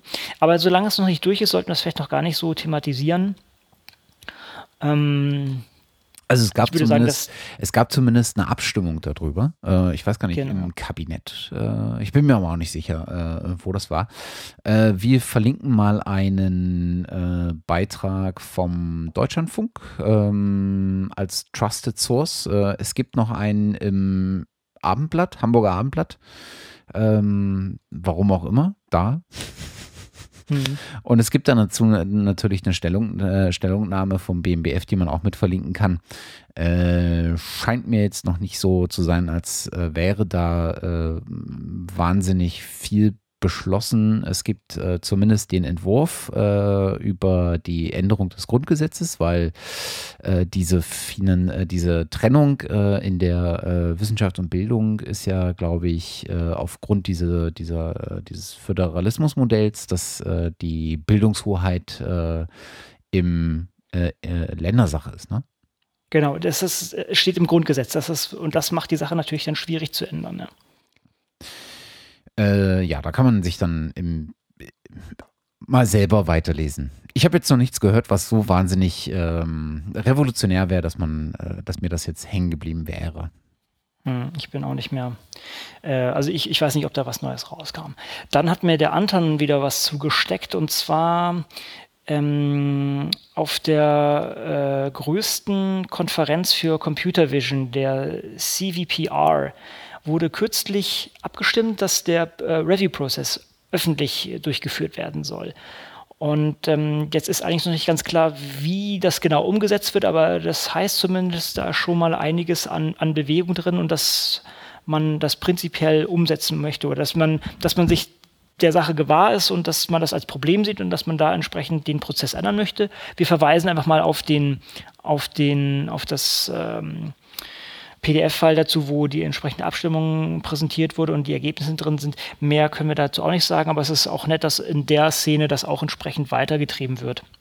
Und man muss sich das vor Augen halten, in, in den äh, Computerwissenschaften, sagt man das auf Deutsch, also in, in der Informatik, äh, sind diese ähm, Paper, die mit den, die auf den Konferenzen vorgestellt werden, da eingereicht werden, äh, häufig, also das ist eigentlich Usus bei denen. Ne? Die nicht, äh, die, die trennen das jetzt nicht, äh, sagen wir so, die Darstellung auf einer Konferenz und ein Paper, sondern das ist da, meistens geht das Hand in Hand. Ja. Zwei Drittel ist zumindest mal schon mal eine wahrnehmbare äh, Aussage, ne? Genau, ganz genau. Also ist jetzt hm. keine knappe Entscheidung. Nein. Erstaunlich eigentlich. Ja, ich bin auch positiv überrascht, dass es sich da so durchgesetzt hat. Aber vielleicht ist das bei diesen Computerwissenschaften, also ich, alle, alle Computerwissenschaftler und Informatiker mögen mir verzeihen, wenn ich mir jetzt nicht genau sicher bin, äh, was genau der Bereich Computer Vision ist. Aber ich vermute mal äh, bildbasierte Analyseverfahren. Oder, genau, oder du, hast, du, hast, ne? du hast Bilder, du willst jemanden darauf tracken, du willst erkennen, wo ist das Gesicht, du willst erkennen, das ist ein Hund, sowas in der Art, genau. Mhm. Okay. Ähm, das Ganze hat ja äh, schon auch was mit Code zu tun. Und ich glaube, äh, bei Menschen, die vor allen Dingen sehr viel Code produzieren, ist dieser öffentliche Review-Prozess ähm, in dem man dann auch äh, Peer Review äh, sozusagen andocken könnte, äh, eher mm, etwas, mit dem sie sich anfreuen könnten, weil man sowas ja vielleicht schon herkennt, so nach dem Motto, ich mache meinen mach meinen Code mal öffentlich und lass mal ein paar Leute drauf gucken, allein schon zur Fehlerfindung und sowas. Also vielleicht mhm. ist das nochmal so ein Stückchen weit auch ein anderer Einfluss einer Kultur, die sowas eher schon ähm, ja, für sich, sich, sich eher vorstellen könnte. Mhm. Ich bin ja, mir nicht sicher, das, aber. Ja, könnte, könnte einfach die, das kulturelle Erbe sein dessen. Ich meine, nach der, nach der äh, Logik oder nach der Argumentation müsste man natürlich auch schließen können, dass äh, Computerwissenschaftler eher dazu neigen würden, äh, Open Source als den geneigten Weg ah. zu sehen. Und das tun ja auch nicht so viel. Naja. Leider nicht. Ja, nee. jede Argumentation hinkt immer ein bisschen. Wir können es nicht belegen, nein. Dann gibt es aber noch einen, ähm, äh, noch einen äh, weiteren sehr spannenden Punkt, äh, den ich fand. Und zwar haben wir äh, in der letzten Folge, glaube ich, nee, in der vorletzten Folge. Oder in der davor, weiß ich nicht mehr so ganz genau. Der muss die davor sein, oder? Das, Auch äh, über äh, Peter Cracker gesprochen. Mhm. Und äh, Pieper, äh, Peter, einer der Penton, der aktuellen Penton Fellows, äh, ich glaube, die sind jetzt alle irgendwie so dreiviertel ihrer Zeit haben sie rum. Und Peter hat ja äh, seine Dis dazu geschrieben. Ähm, was war's? War es Peer Review? Nee, ich glaube Impact Factor berechnen. Also genau, Impact Measurement, me genau. Aber so. Measurement von, von Scientific Output. Das genau. ist ja wieder tolles Deutsch hier. Also sozusagen Messung von, ähm, vom Einfluss von wissenschaftlichen Arbeiten. Genau. Äh, das mal zu visualisieren. Ähm, ist auch frei verfügbar. Die Dis äh, liest sich auch äh, sehr spannend. Ich habe es jetzt mal kürzlich äh, nicht nur überflogen, sondern ich habe äh, ein paar Stellen auch wirklich gelesen. Äh, ist wirklich interessant und äh, das, da sind wir auch geneigt, den, den Peter auf jeden Fall mal einzuladen. Ähm, Jedenfalls ist das Thema ja ganz spannend und daraufhin hatten wir uns natürlich äh, auch über Altmetrics und sowas äh, unterhalten und äh, so die, die Ansätze. Und jetzt gab es was bei äh, Euthoria. Ähm, das ist, glaube ich, eine dieser, äh, dieser kollaborativen ähm, Arbeitsumgebungen, wo man mhm, sozusagen genau. Paper gemeinsam schreiben konnte. Hatten genau. wir auch schon mal in dieser Tool-Folge äh, drüber mhm. gesprochen. Und die haben jetzt äh, mal so einen Blogpost äh, veröffentlicht, äh, den sie genannt haben The Fork Factor, an Academic Impact Factor Based on Reuse. Und das ist in der Tat ein echt, äh, kle echt cleveres, äh, äh, cleverer Gedanke. Nämlich sehr coole Idee, ja. ähm, auf diesem ganzen, ähm, ich mache meins äh, öffentlich und äh, mein Paper öffentlich und meine Datensätze vielleicht öffentlich und was, was ich nicht noch alles habe, äh, mein, meine Software, die ich zur Auswertung benutzt habe und so weiter und so fort, mache ich öffentlich und ähm, dann schauen wir doch mal, wie hoch der Impact dieser Öffentlichkeit sozusagen ist. Also wo gibt es Leute, die sich das nehmen und weiterentwickeln? Wo gibt es Leute, die das nicht nur zitieren, sondern die sich dadurch so angesprochen fühlen äh, oder die das für so sinnvoll halten, ähm, dass sie es adaptieren und wie es dann halt in, in dieser, in dieser Git, äh, ähm, in diesem Git-Vokabular, man forkt das halt, also man, man, man, man macht sich sozusagen eine Kopie und arbeitet dann an seiner eigenen Kopie weiter, weil man das für sinnvoll hält, weil man diesen Datensatz, den man oder diesen Codesatz, den man da bekommen hat, für so sinnvoll hält und glaubt, dass man mit äh, eigener Arbeit dann das für sich anpassen kann, weiterentwickeln kann und so weiter und so fort. Und das finde ich einen echt spannenden Gedanken. Das ist auf jeden Fall eine sehr coole Idee. Und das Tolle ist, es hat als, oder die, die, die zentrale, na nicht Forderung, aber nein, implizit äh, heißt das auch, du musst alles offenlegen. Ja? Du, sonst kannst genau. du es ja nicht forken. Und das ist, das ist so schön rein verwoben. Das heißt, du hast dein, dein, dein Measurement, deine Messung die ganz klar darauf basiert, dass alles offen ist und das wäre dann natürlich der perfekte Incentive, jetzt wird es wieder sehr englischlastig, ähm, ist natürlich die perfekte Motivation, das auch offen zu legen. Also das äh, wäre sehr cool, wenn sich das so durchsetzen würde. Ja, vor allen Dingen, äh, wenn wir weiter in diesem oder äh, also mal, mal äh, immer aus der Perspektive, dass ich ja kein Informatiker bin und von diesen all, all diesen Dingen immer nur rudimentär Ahnung habe. Aber ich könnte mir vorstellen, dass wenn man diesen Weg weitergeht, du forkst einmal, äh, dann forkt noch irgendjemand, dann forkt noch irgendjemand und dann irgendwann gibt es ja immer wieder eine Möglichkeit, dass man die Forks zurück ins Original äh, wieder zusammenführt. Ne? Dass man also, ja. dass man das Original wieder mit äh, Bestandteilen aus den Forks äh, auffüllt, die man für sinnvoll hält. Hm. Und auch diese Entwicklung wieder zurück auf das Original wäre natürlich äh, spannend und hätte natürlich eine Aussage. Ne? Und die dann zu ja. interpretieren wäre wär auch wiederum, äh, glaube ich, eine ganz, ganz spannende ähm, Geschichte. Ja, wenn, aber das, das würde ich jetzt nicht bei allen Sachen ähm, für möglich äh, ansehen. Also, also, also, also, jetzt mal vielleicht ganz triviales Beispiel angenommen. Jemand publiziert ein Genom von irgendeinem Organismus und der andere macht ein Transkriptom, braucht dafür das Genom, um das sinnvoll zu mappen. Ja. Äh, ich, ich, überlege gerade, ob das jetzt sinnvolle Beispiele sind, die jeder verstehen kann. Wie auch immer. Ähm, das ist wieder äh, vielleicht zu domain-specific also es gibt halt Sachen, die auf anderen aufbauen, äh, die dann sozusagen nicht wieder zurückfließen in das Grundlegende, sondern die ja einfach die, die Ebene höher an, äh, an, äh, angreifen. Von ja. daher ist es nicht immer möglich, aber es ist dennoch ein, auch eine elegante Möglichkeit, wieder diese Sachen zu, zu belegen, ja, an die Relevanz zu belegen. Mhm. Also vielleicht auch die, die, vielleicht kann man an sowas auch quasi Themen, Themenschwerpunkte ablesen. Mhm. Ja, so äh, je mehr Forks sich in eine Richtung entwickeln und solche Geschichten. Also weiß ich nicht so ganz genau. Aber der, der, der, der Gedanke ist auf jeden Fall äh, spannend und ich könnte mir vorstellen, dass man, äh, dass man äh, da Leute hat, die über sowas äh, sehr viel besser nachdenken können als ich. Hm. die gibt es mit und Sicherheit. Dann, und, und, und, bezahlt und Fulltime vielleicht auch noch. Dann. Ja, genau. Ja.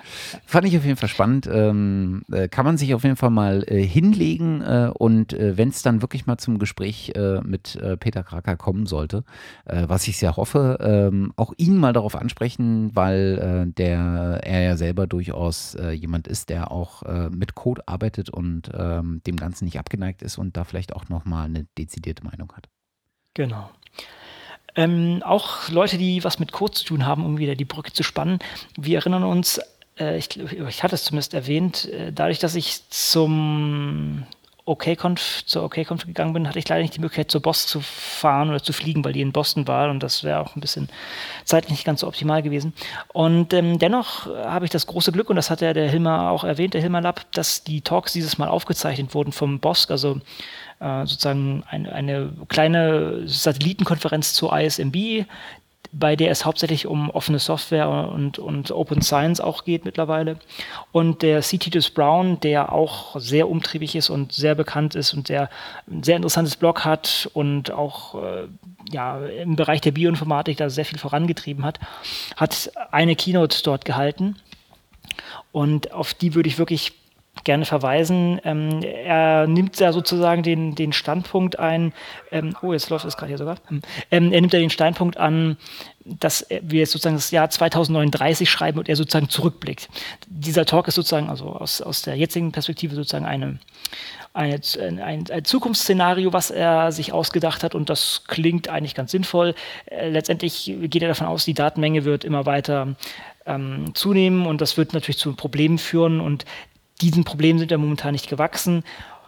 Und ähm, letztendlich äh, zieht er daraus aber eine positive Bilanz. Letztendlich wird jeder seine Daten offenlegen. Ähm, es wird sehr viel mehr auch Energie in Leute gesteckt, mehr in die Ausbildung von Leuten gesteckt, um diese Daten zu analysieren.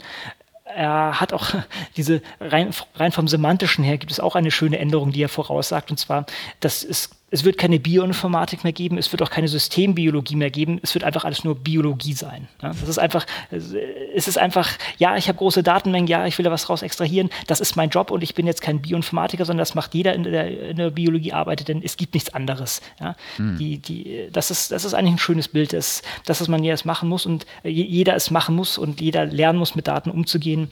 Und ähm, er hat das in einer sehr schönen, anschaulichen Weise präsentiert. Hat auch gesagt, es wird erstmal so eine Lücke geben, wo, wo man nicht damit klarkommt, weil es einfach zu groß ist. Und dann wird es sozusagen aus, dieser, aus diesem Problemszenario werden sich dann diese Lösungen entwickeln. Und ähm, das ist eine relativ positive, äh, aus, ein sehr positiver Ausblick, den, den ich sehr gerne teilen möchte. Also das ist, es ist realistisch, denke ich. Das kann ich jedem wahrnehmen, äh, nahelegen. Es gibt noch viele andere Talks von, von der BOSC, äh, die ja auch mit aufgenommen wurden. Ich denke allerdings, der hier ist schon herausstechend, würde ich sagen. Ist auch ein schönes, äh, schönes Thema, also äh, eine schöne Perspektive, von der man her das machen kann. Ne? Erinnert mich immer so ein bisschen an Ray Kurzweil, der ja genau aus derselben Perspektive immer versucht zu gucken, zurückzugucken ja. sozusagen auf unsere Zukunft. Das ist total cool. Also das mag ich sehr gerne. Ja, er, er meinte, er hätte es, glaube ich, gestohlen von dem einen Talk. Ähm, ah, was war das? The Rise and Fall of JavaScript oder so. Ah, ja. Ähm, also wo auch jemand sozusagen aus der, aus der Zukunftsperspektive sich dem Thema zugewandt hat und damit sozusagen eine, ein Zukunftsszenario gesponnen hat, was natürlich erstmal hm, sich bewahrheiten muss. Hm. Stephen O'Grady ja. war das, glaube ich, oder? Äh, da ging es um Java, uh, The Rise of Fall Javas, of Java. Java, JavaScript. JavaScript. Ah, okay. Mal kurz. Ähm, The Birth and Death of JavaScript. Ich habe den Talk nämlich noch rumliegen, den habe ich noch nicht angeschaut. ähm, wie heißt denn der gute Kerl hier? Gary Bernhardt, das war auf der PyCon 2014, das ist ja interessant. Aber das passt, ja, okay, gut. Also ich habe ihn noch nicht angeschaut, ich habe ihn mir runtergeladen. Ähm, wir verlinken auch das sieht auch sehr, sehr interessant aus für, für den geneigten Hörer, der sich gerne in solche Themen noch, auch noch mit ein, einarbeiten möchte. Ja, das, äh, den möchte ich auf jeden Fall nahelegen. Wie schon, wie schon gesagt, der C.T. Brown, der hat einen tollen Output auch an, an, an Blogposts und ähm, auch wie man sozusagen in der Bioinformatik offene Wissenschaft praktizieren kann und so. Ist auch bei Software Carpentry, glaube ich, auch mit aktiv. Also es ist jemand, den, an dessen Verse man sich gut heften kann und da sicher viel Inspiration bekommen kann. Dann auch in die Richtung im Sinne von äh, Wissenschaft und Code. Es gab wieder vom Mozilla äh, Science Lab gab es einen Sprint, einen Mod-Sprint, wie sie es genannt haben, um, äh, der an vielen Orten der Welt stattgefunden hat. Ich glaube, 22 Städte waren das, glaube ich, oder so. Mhm, genau. Und ähm, auch da waren wir Leute von, von Software Carpentry äh, unter anderem auch mit eingebunden. Da ist eine Menge Output rausgekommen, also von verschiedensten Datenvisualisierungen bis hin zu, oh, was haben wir sonst noch alles da gehabt? Naja, auf jeden Fall äh, haben sie sich da hingesetzt und haben an verschiedensten Fronten sich damit auseinandergesetzt. Auch, äh, auch glaube ich, Martin Fenner war, glaube ich, auch mit dabei zum Thema Scholarly Markdown. Äh, also es ist eine Fülle an, an kleinen Verbesserungen oder auch größeren Verbesserungen dabei herausgekommen, wo sich Leute halt zusammengesetzt haben, gesagt haben, okay, heute wollen wir etwas verbessern. Heute wollen wir uns hier gemeinsam einem Thema widmen. Und das ist auf der einen Seite, auf dem einen Blogpost sehr schön zusammengefasst. Also wer sich da durchklicken möchte, das ist eine, äh, ist eine sehr zeitaufwendige Beschäftigung. Es sind sehr viele Sachen geworden. Wir verlinken. Ja, ja. Sind aber auch ein paar ganz, äh, ganz nette Sachen dabei. Also hier dieser Modular File Renderer vom, vom äh, Open Science Framework und äh, JotGit, also so eine, so eine Git, äh, Git-basierte, äh, Git-basierter Realtime-Editor, ähm, äh, der extra für, für wissenschaftliche Anwendungszwecke und sowas äh, gedacht ist. Also klingt sehr spannend. Mhm, genau. Gut, dann, ja, wir hatten ja äh, schon mal erwähnt, das ist ja noch, ich würde sagen, noch ein neuerer Service von, von, vom NCBI, also PubMed Commons. Soll heißen, man kann Kommentare an Artikel, die auf PubMed, wobei man immer sagen muss, PubMed ist eigentlich die Suchmaschine, eigentlich ist Medline die eigentliche Datenbank, aber es hat sich irgendwie anders eingebürgert. Und ähm, die haben jetzt mal ihr Äußeres etwas aufgepeppt. Ich denke, das spricht dafür, dass das angenommen wird ausgebaut wird. Am Anfang dachte man ja, okay, die probieren das jetzt mal aus und sehen, wie das läuft. Und jetzt, da sie noch etwas Energie reinstecken, ich deute das mal, dass da das Interesse weiterhin besteht, das auszubauen. Und äh, auch hier, wir bleiben wieder am Ball. Na, ich meine, wenn du dir anguckst, äh, die haben einfach einen, einen äh, wahnsinnigen Vorteil, äh, dass das nämlich auf dieser Plattform läuft, die quasi von niemandem mehr angezweifelt wird. Das stimmt, ja. Na, also genau. du hast mit solchem Projekt, wenn du sowas machst auf PubMed, hast du es auf jeden Fall besser, als wenn du eine komplett neue Plattform äh, genau. an den, in den Markt rufst, wo du sozusagen äh, Paper verlinkst und dann darunter die vermeintliche wissenschaftliche Community äh, kommunizieren lässt. Genau. Und äh, da fühlt man sich, glaube ich, auch als Kommentator in diesem äh, Umfeld von PubMed direkt auf dem, auf deren äh, äh, Webseiten sozusagen, glaube ich, auch ein Stückchen, ähm, wie heißt es, ähm, nicht konservativer, sondern ernster, ernsthafter, ähm, ja. Ja, ja. Mm, etablierter, ja. Genau, genau, genau. Und äh, insofern, äh, aber schön, dass sie es auf jeden Fall auch so präsent machen. Das, das mhm. finde ich wirklich ganz gut. Genau. Das ist eine schöne Entwicklung. Ja, ähm, dann gab es noch einen Artikel, ich glaube, ich bin über Spiegel Online drauf gestolpert, der mal wieder zeigt, wie offene Daten ähm, genutzt werden können. Und zwar, die haben sich da, glaube ich, hauptsächlich auf ähm, ähm, beziehungsweise vielleicht sollte ich erstmal erklären, das ist, es geht um, um die äh, ja, örtliche Bewegung von Personen über die Zeitgeschichte hin und äh, dazu haben Wissenschaftler die Datenbank Freebase, was so ein semantisches, ja, semantische Datenbank ist, die habe ich letzte Zeit ein bisschen aus den Augen verloren. Die Weile, eine Weile lang war die, war die ziemlich häufig in den Medien. Mittlerweile ist das ein bisschen abgesagt. Ich weiß gar nicht warum. Denn die haben eigentlich immer noch relativ viele Datensets. Auf jeden Fall haben, hat man da Migrationsbewegungen mh, studiert und äh, visualisiert. Da sind sehr nette Grafiken rausgekommen. Sollen heißen, äh, das soll immer wieder nur ein Beispiel sein, wo man eigentlich Daten, die jedem zugänglich sind, ähm, sehr schön recycelt hat und sehr schön aufbere äh, aufbereitet hat. Und das äh, dann entsprechend, also sind wirklich wunderschöne Visualisierungen dabei. Ja, kann man auch nahelegen. Leider müssen wir hier auf ein Science Paper verlinken, denn es ist in Science publiziert und äh, wie schon gesagt, da kommt leider nicht jeder dran.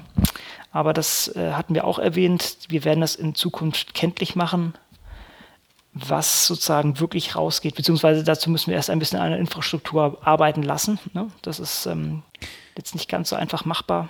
Genau. Beziehungsweise ja, wenn, wenn man da sicherlich einen Vorschlag hätte, wenn man da ein bisschen codetechnisch begabt ist, dann ist das sicherlich einfacher machbar als für mich, der einfach nur einen Kommentar in die als Issue bei GitHub äh, bei den Show Notes hinterlassen hat und gefragt hat, ob es nicht ein Tag gäbe, was man verwenden könnte, um hinter Papern ähm, äh, direkt klarzumachen, äh, offenes äh, Schloss zum Beispiel für Open Access, geschlossenes Schloss für Closed Access äh, weil, wie man hier schon mal angesprochen hat, wir nutzen ja die Shownotes äh, für die Formatierung unserer Shownotes, also das Shownotes-Projekt für die Formatierung unserer Shownotes. Und da hat man dann halt so, wenn das Wikipedia-Einträge sind, hat man da halt so diese kleine Weltkugel, sodass man gleich erkennen kann, auf welchen, auf welchen Art von Link man äh, geht. Und sowas wäre natürlich ganz charmant, das visuell darzustellen für so Geschichten Close to Open Access Paper. Genau. Also wer, wer, da auch Interesse hat, einfach mal vielleicht anklopfen und vielleicht noch einen Comment unter den, den GitHub-Issue setzen und sagen, oh, finde ich auch cool. Hm. Ja. Äh, ja, ne? Gut, dann haben wir noch Sachen, also jetzt kommen wir wirklich in Sachen, die sind so lang her, das fasse ich mal, äh, diese drei Punkte fasse ich zusammen, weil es auch alles das gleiche ist. Äh, es gab auf PNAS, gab es mal ein, ähm, das ist sogar ein richtiger Artikel, wo sie ähm, ja zusammengefasst haben, dass das, was wir schon häufiger beschrieben haben, besonders Elsevier vertickert ja seine Artikel sozusagen im Paket. Soll heißen, die Bibliothek möchte eigentlich ein, ein einziges Journal haben. Äh, Elsevier sagt, das kannst du aber gar nicht alleine kaufen, das gehen wir nur im, im Bündel mit den anderen Journalen raus, die, die kein anderer lesen möchte. Und da haben die mal, glaube ich, eine Kostenaufstellung gemacht hier oder haben das zumindest verglichen. Wir, wir verlinken einfach, es ist, es ist ähm, es stellt einfach sozusagen dar, wie viel Profit durch diese Bündelung gemacht werden und wie sinnlos das eigentlich ist, da Geld zu verschwenden. Genau, aber ich muss ganz ehrlich gestehen, es ist schon wieder so lange her. Ich habe die Details jetzt gar nicht mehr im, im Hinterkopf, äh, gar nicht mehr, mehr, gar nicht mehr vor Augen, sondern habe das so ein bisschen im Hinterkopf, was da die Message war. Letztendlich ist es bestätigt halt nur wieder die diese die Warnung, die wir haben. Da wird einfach eine Menge Geld gemacht mit auf, auf Tatsache, dass die Publisher eine solche Position haben äh, und das fast ja, erpresserisch durchsetzen können, dass sehr, derartige Deals äh, getätigt werden mit vom, von der Allgemeinheit finanzierten Mitteln. Ja, ich glaube, damit haben wir eine Riesenliste an Backlog abgearbeitet. Wir haben fast die zwei Stunden geknackt. Ja. da fällt uns ein Stein von der Seele fast jetzt mal. Denn da, war, da waren ja zugegebenermaßen einige Sachen dabei, die lagen schon etwas länger. Ja, äh, die, äh, die Jungs vom Methodisch Inkorrekt äh, machen ja immer am Ende sowas und was haben wir gelernt? Und ich glaube, genau das haben wir gelernt. Ähm, wenn News zu lange liegen lassen, sind sie A, keine News mehr und B, nicht mehr in meinem Gehirn. Genau, genau. das ist, wir leben in einer Zeit, wo man sehr, wo das Gehirn sehr schnell von neuen Informationen durchflutet und gewaschen wird. Von daher, äh, es sei uns verziehen, wenn wir da jetzt nicht mehr in voller Gänze das, äh, das Bild umreißen konnten, sondern nur stichpunktartig in, in die Sachen eintauchen konnten. Ähm, Außerdem geben wir ja auch teilweise äh, extra Kristallisationspunkte zur Diskussion. Genau. Mhm. Dadurch, dass wir so viele Fehler machen, uns Leute korrigieren, meinst du? Mir ist zum Beispiel schon eine Sache eingefallen. Ich glaube, ich hatte vorhin gesagt, dass die äh, Science Hack Days, äh, dass es eigentlich Hackathons sind. Das ist eigentlich falsch. Da, da geht es nicht nur darum, Code zu produzieren, sondern es geht auch einfach Leute zusammenzuführen und eigentlich auch ähm, physikalische Sachen zu, zusammenzubringen. Also jetzt nicht nur physische, nicht physikalische, physische Sachen zusammenzubringen oder auch Experimente zu machen. Also das muss man, muss man sagen, das geht über einen einfachen Hackathon hinaus. Auch wenn das vielleicht die ursprüngliche äh, Idee mal war. Das ist, das ist bei Weitem äh, aus der Sache herausgewachsen. Das ist so eine kleine Korrektur. Ähm, Matthias hat das schon angedeutet, wir, wir äh, mögen sehr gerne Feedback haben. Äh, zur Not sagt er uns, wo wir wieder falsch lagen. Und ähm, ja. Genau. Das ist überhaupt das, das, das, das beste äh, Feedback. Flatter sind schön, äh, Zuwendungen sind schön, aber letztendlich auch egal. Kommentare sind das Allerwichtigste. Denn A, äh, zeigen sie einem, dass man gehört wird, was ganz nett ist. B, sind sie bei wohlwollenden Ka äh, Kommentaren natürlich balsam für die Seele. Und C, kommt es genau auf das an, auf die Diskussion. Dass Leute Ideen austauschen und das geht nun mal nur, wenn ihr euch als Hörer vielleicht auch hin und wieder mal bemerkbar macht. Ähm, insofern tut's einfach. Genau. Jo. Damit haben wir äh, dann, glaube ich, das Ende jetzt wirklich erreicht. Es ist spät. wir wollen jetzt doch unserer kleinen Sommerpause frönen, zumindest für die nächsten zwei Wochen. ja, ja, ja, auf jeden Fall. Also äh, bis zum, ich denke, es wird eher so äh, Ende, Ende August äh, werden. Ähm, bei mir bis dahin ist etwas äh, die Luft dünn. Äh, aber äh, wir werden uns auf jeden Fall äh, wieder zusammenfinden und das auch nicht in allzu weiter Ferne. Ich glaube, so ein zwei, drei Wochen Rhythmus ist schon ganz gut. Das genau. pendelt sich ganz gut ein und mal sehen, was im Sommerloch bis dahin an News auftaucht oder ob man mhm. noch einen Gesprächspartner äh, rangezogen bekommt. Äh, wir arbeiten dran und lassen euch das wissen, spätestens in der nächsten Folge. Äh, und bis hierhin vielen Dank fürs Zuhören. Äh, bleibt uns gewogen. Bis bald. Tschüss. Tschüss.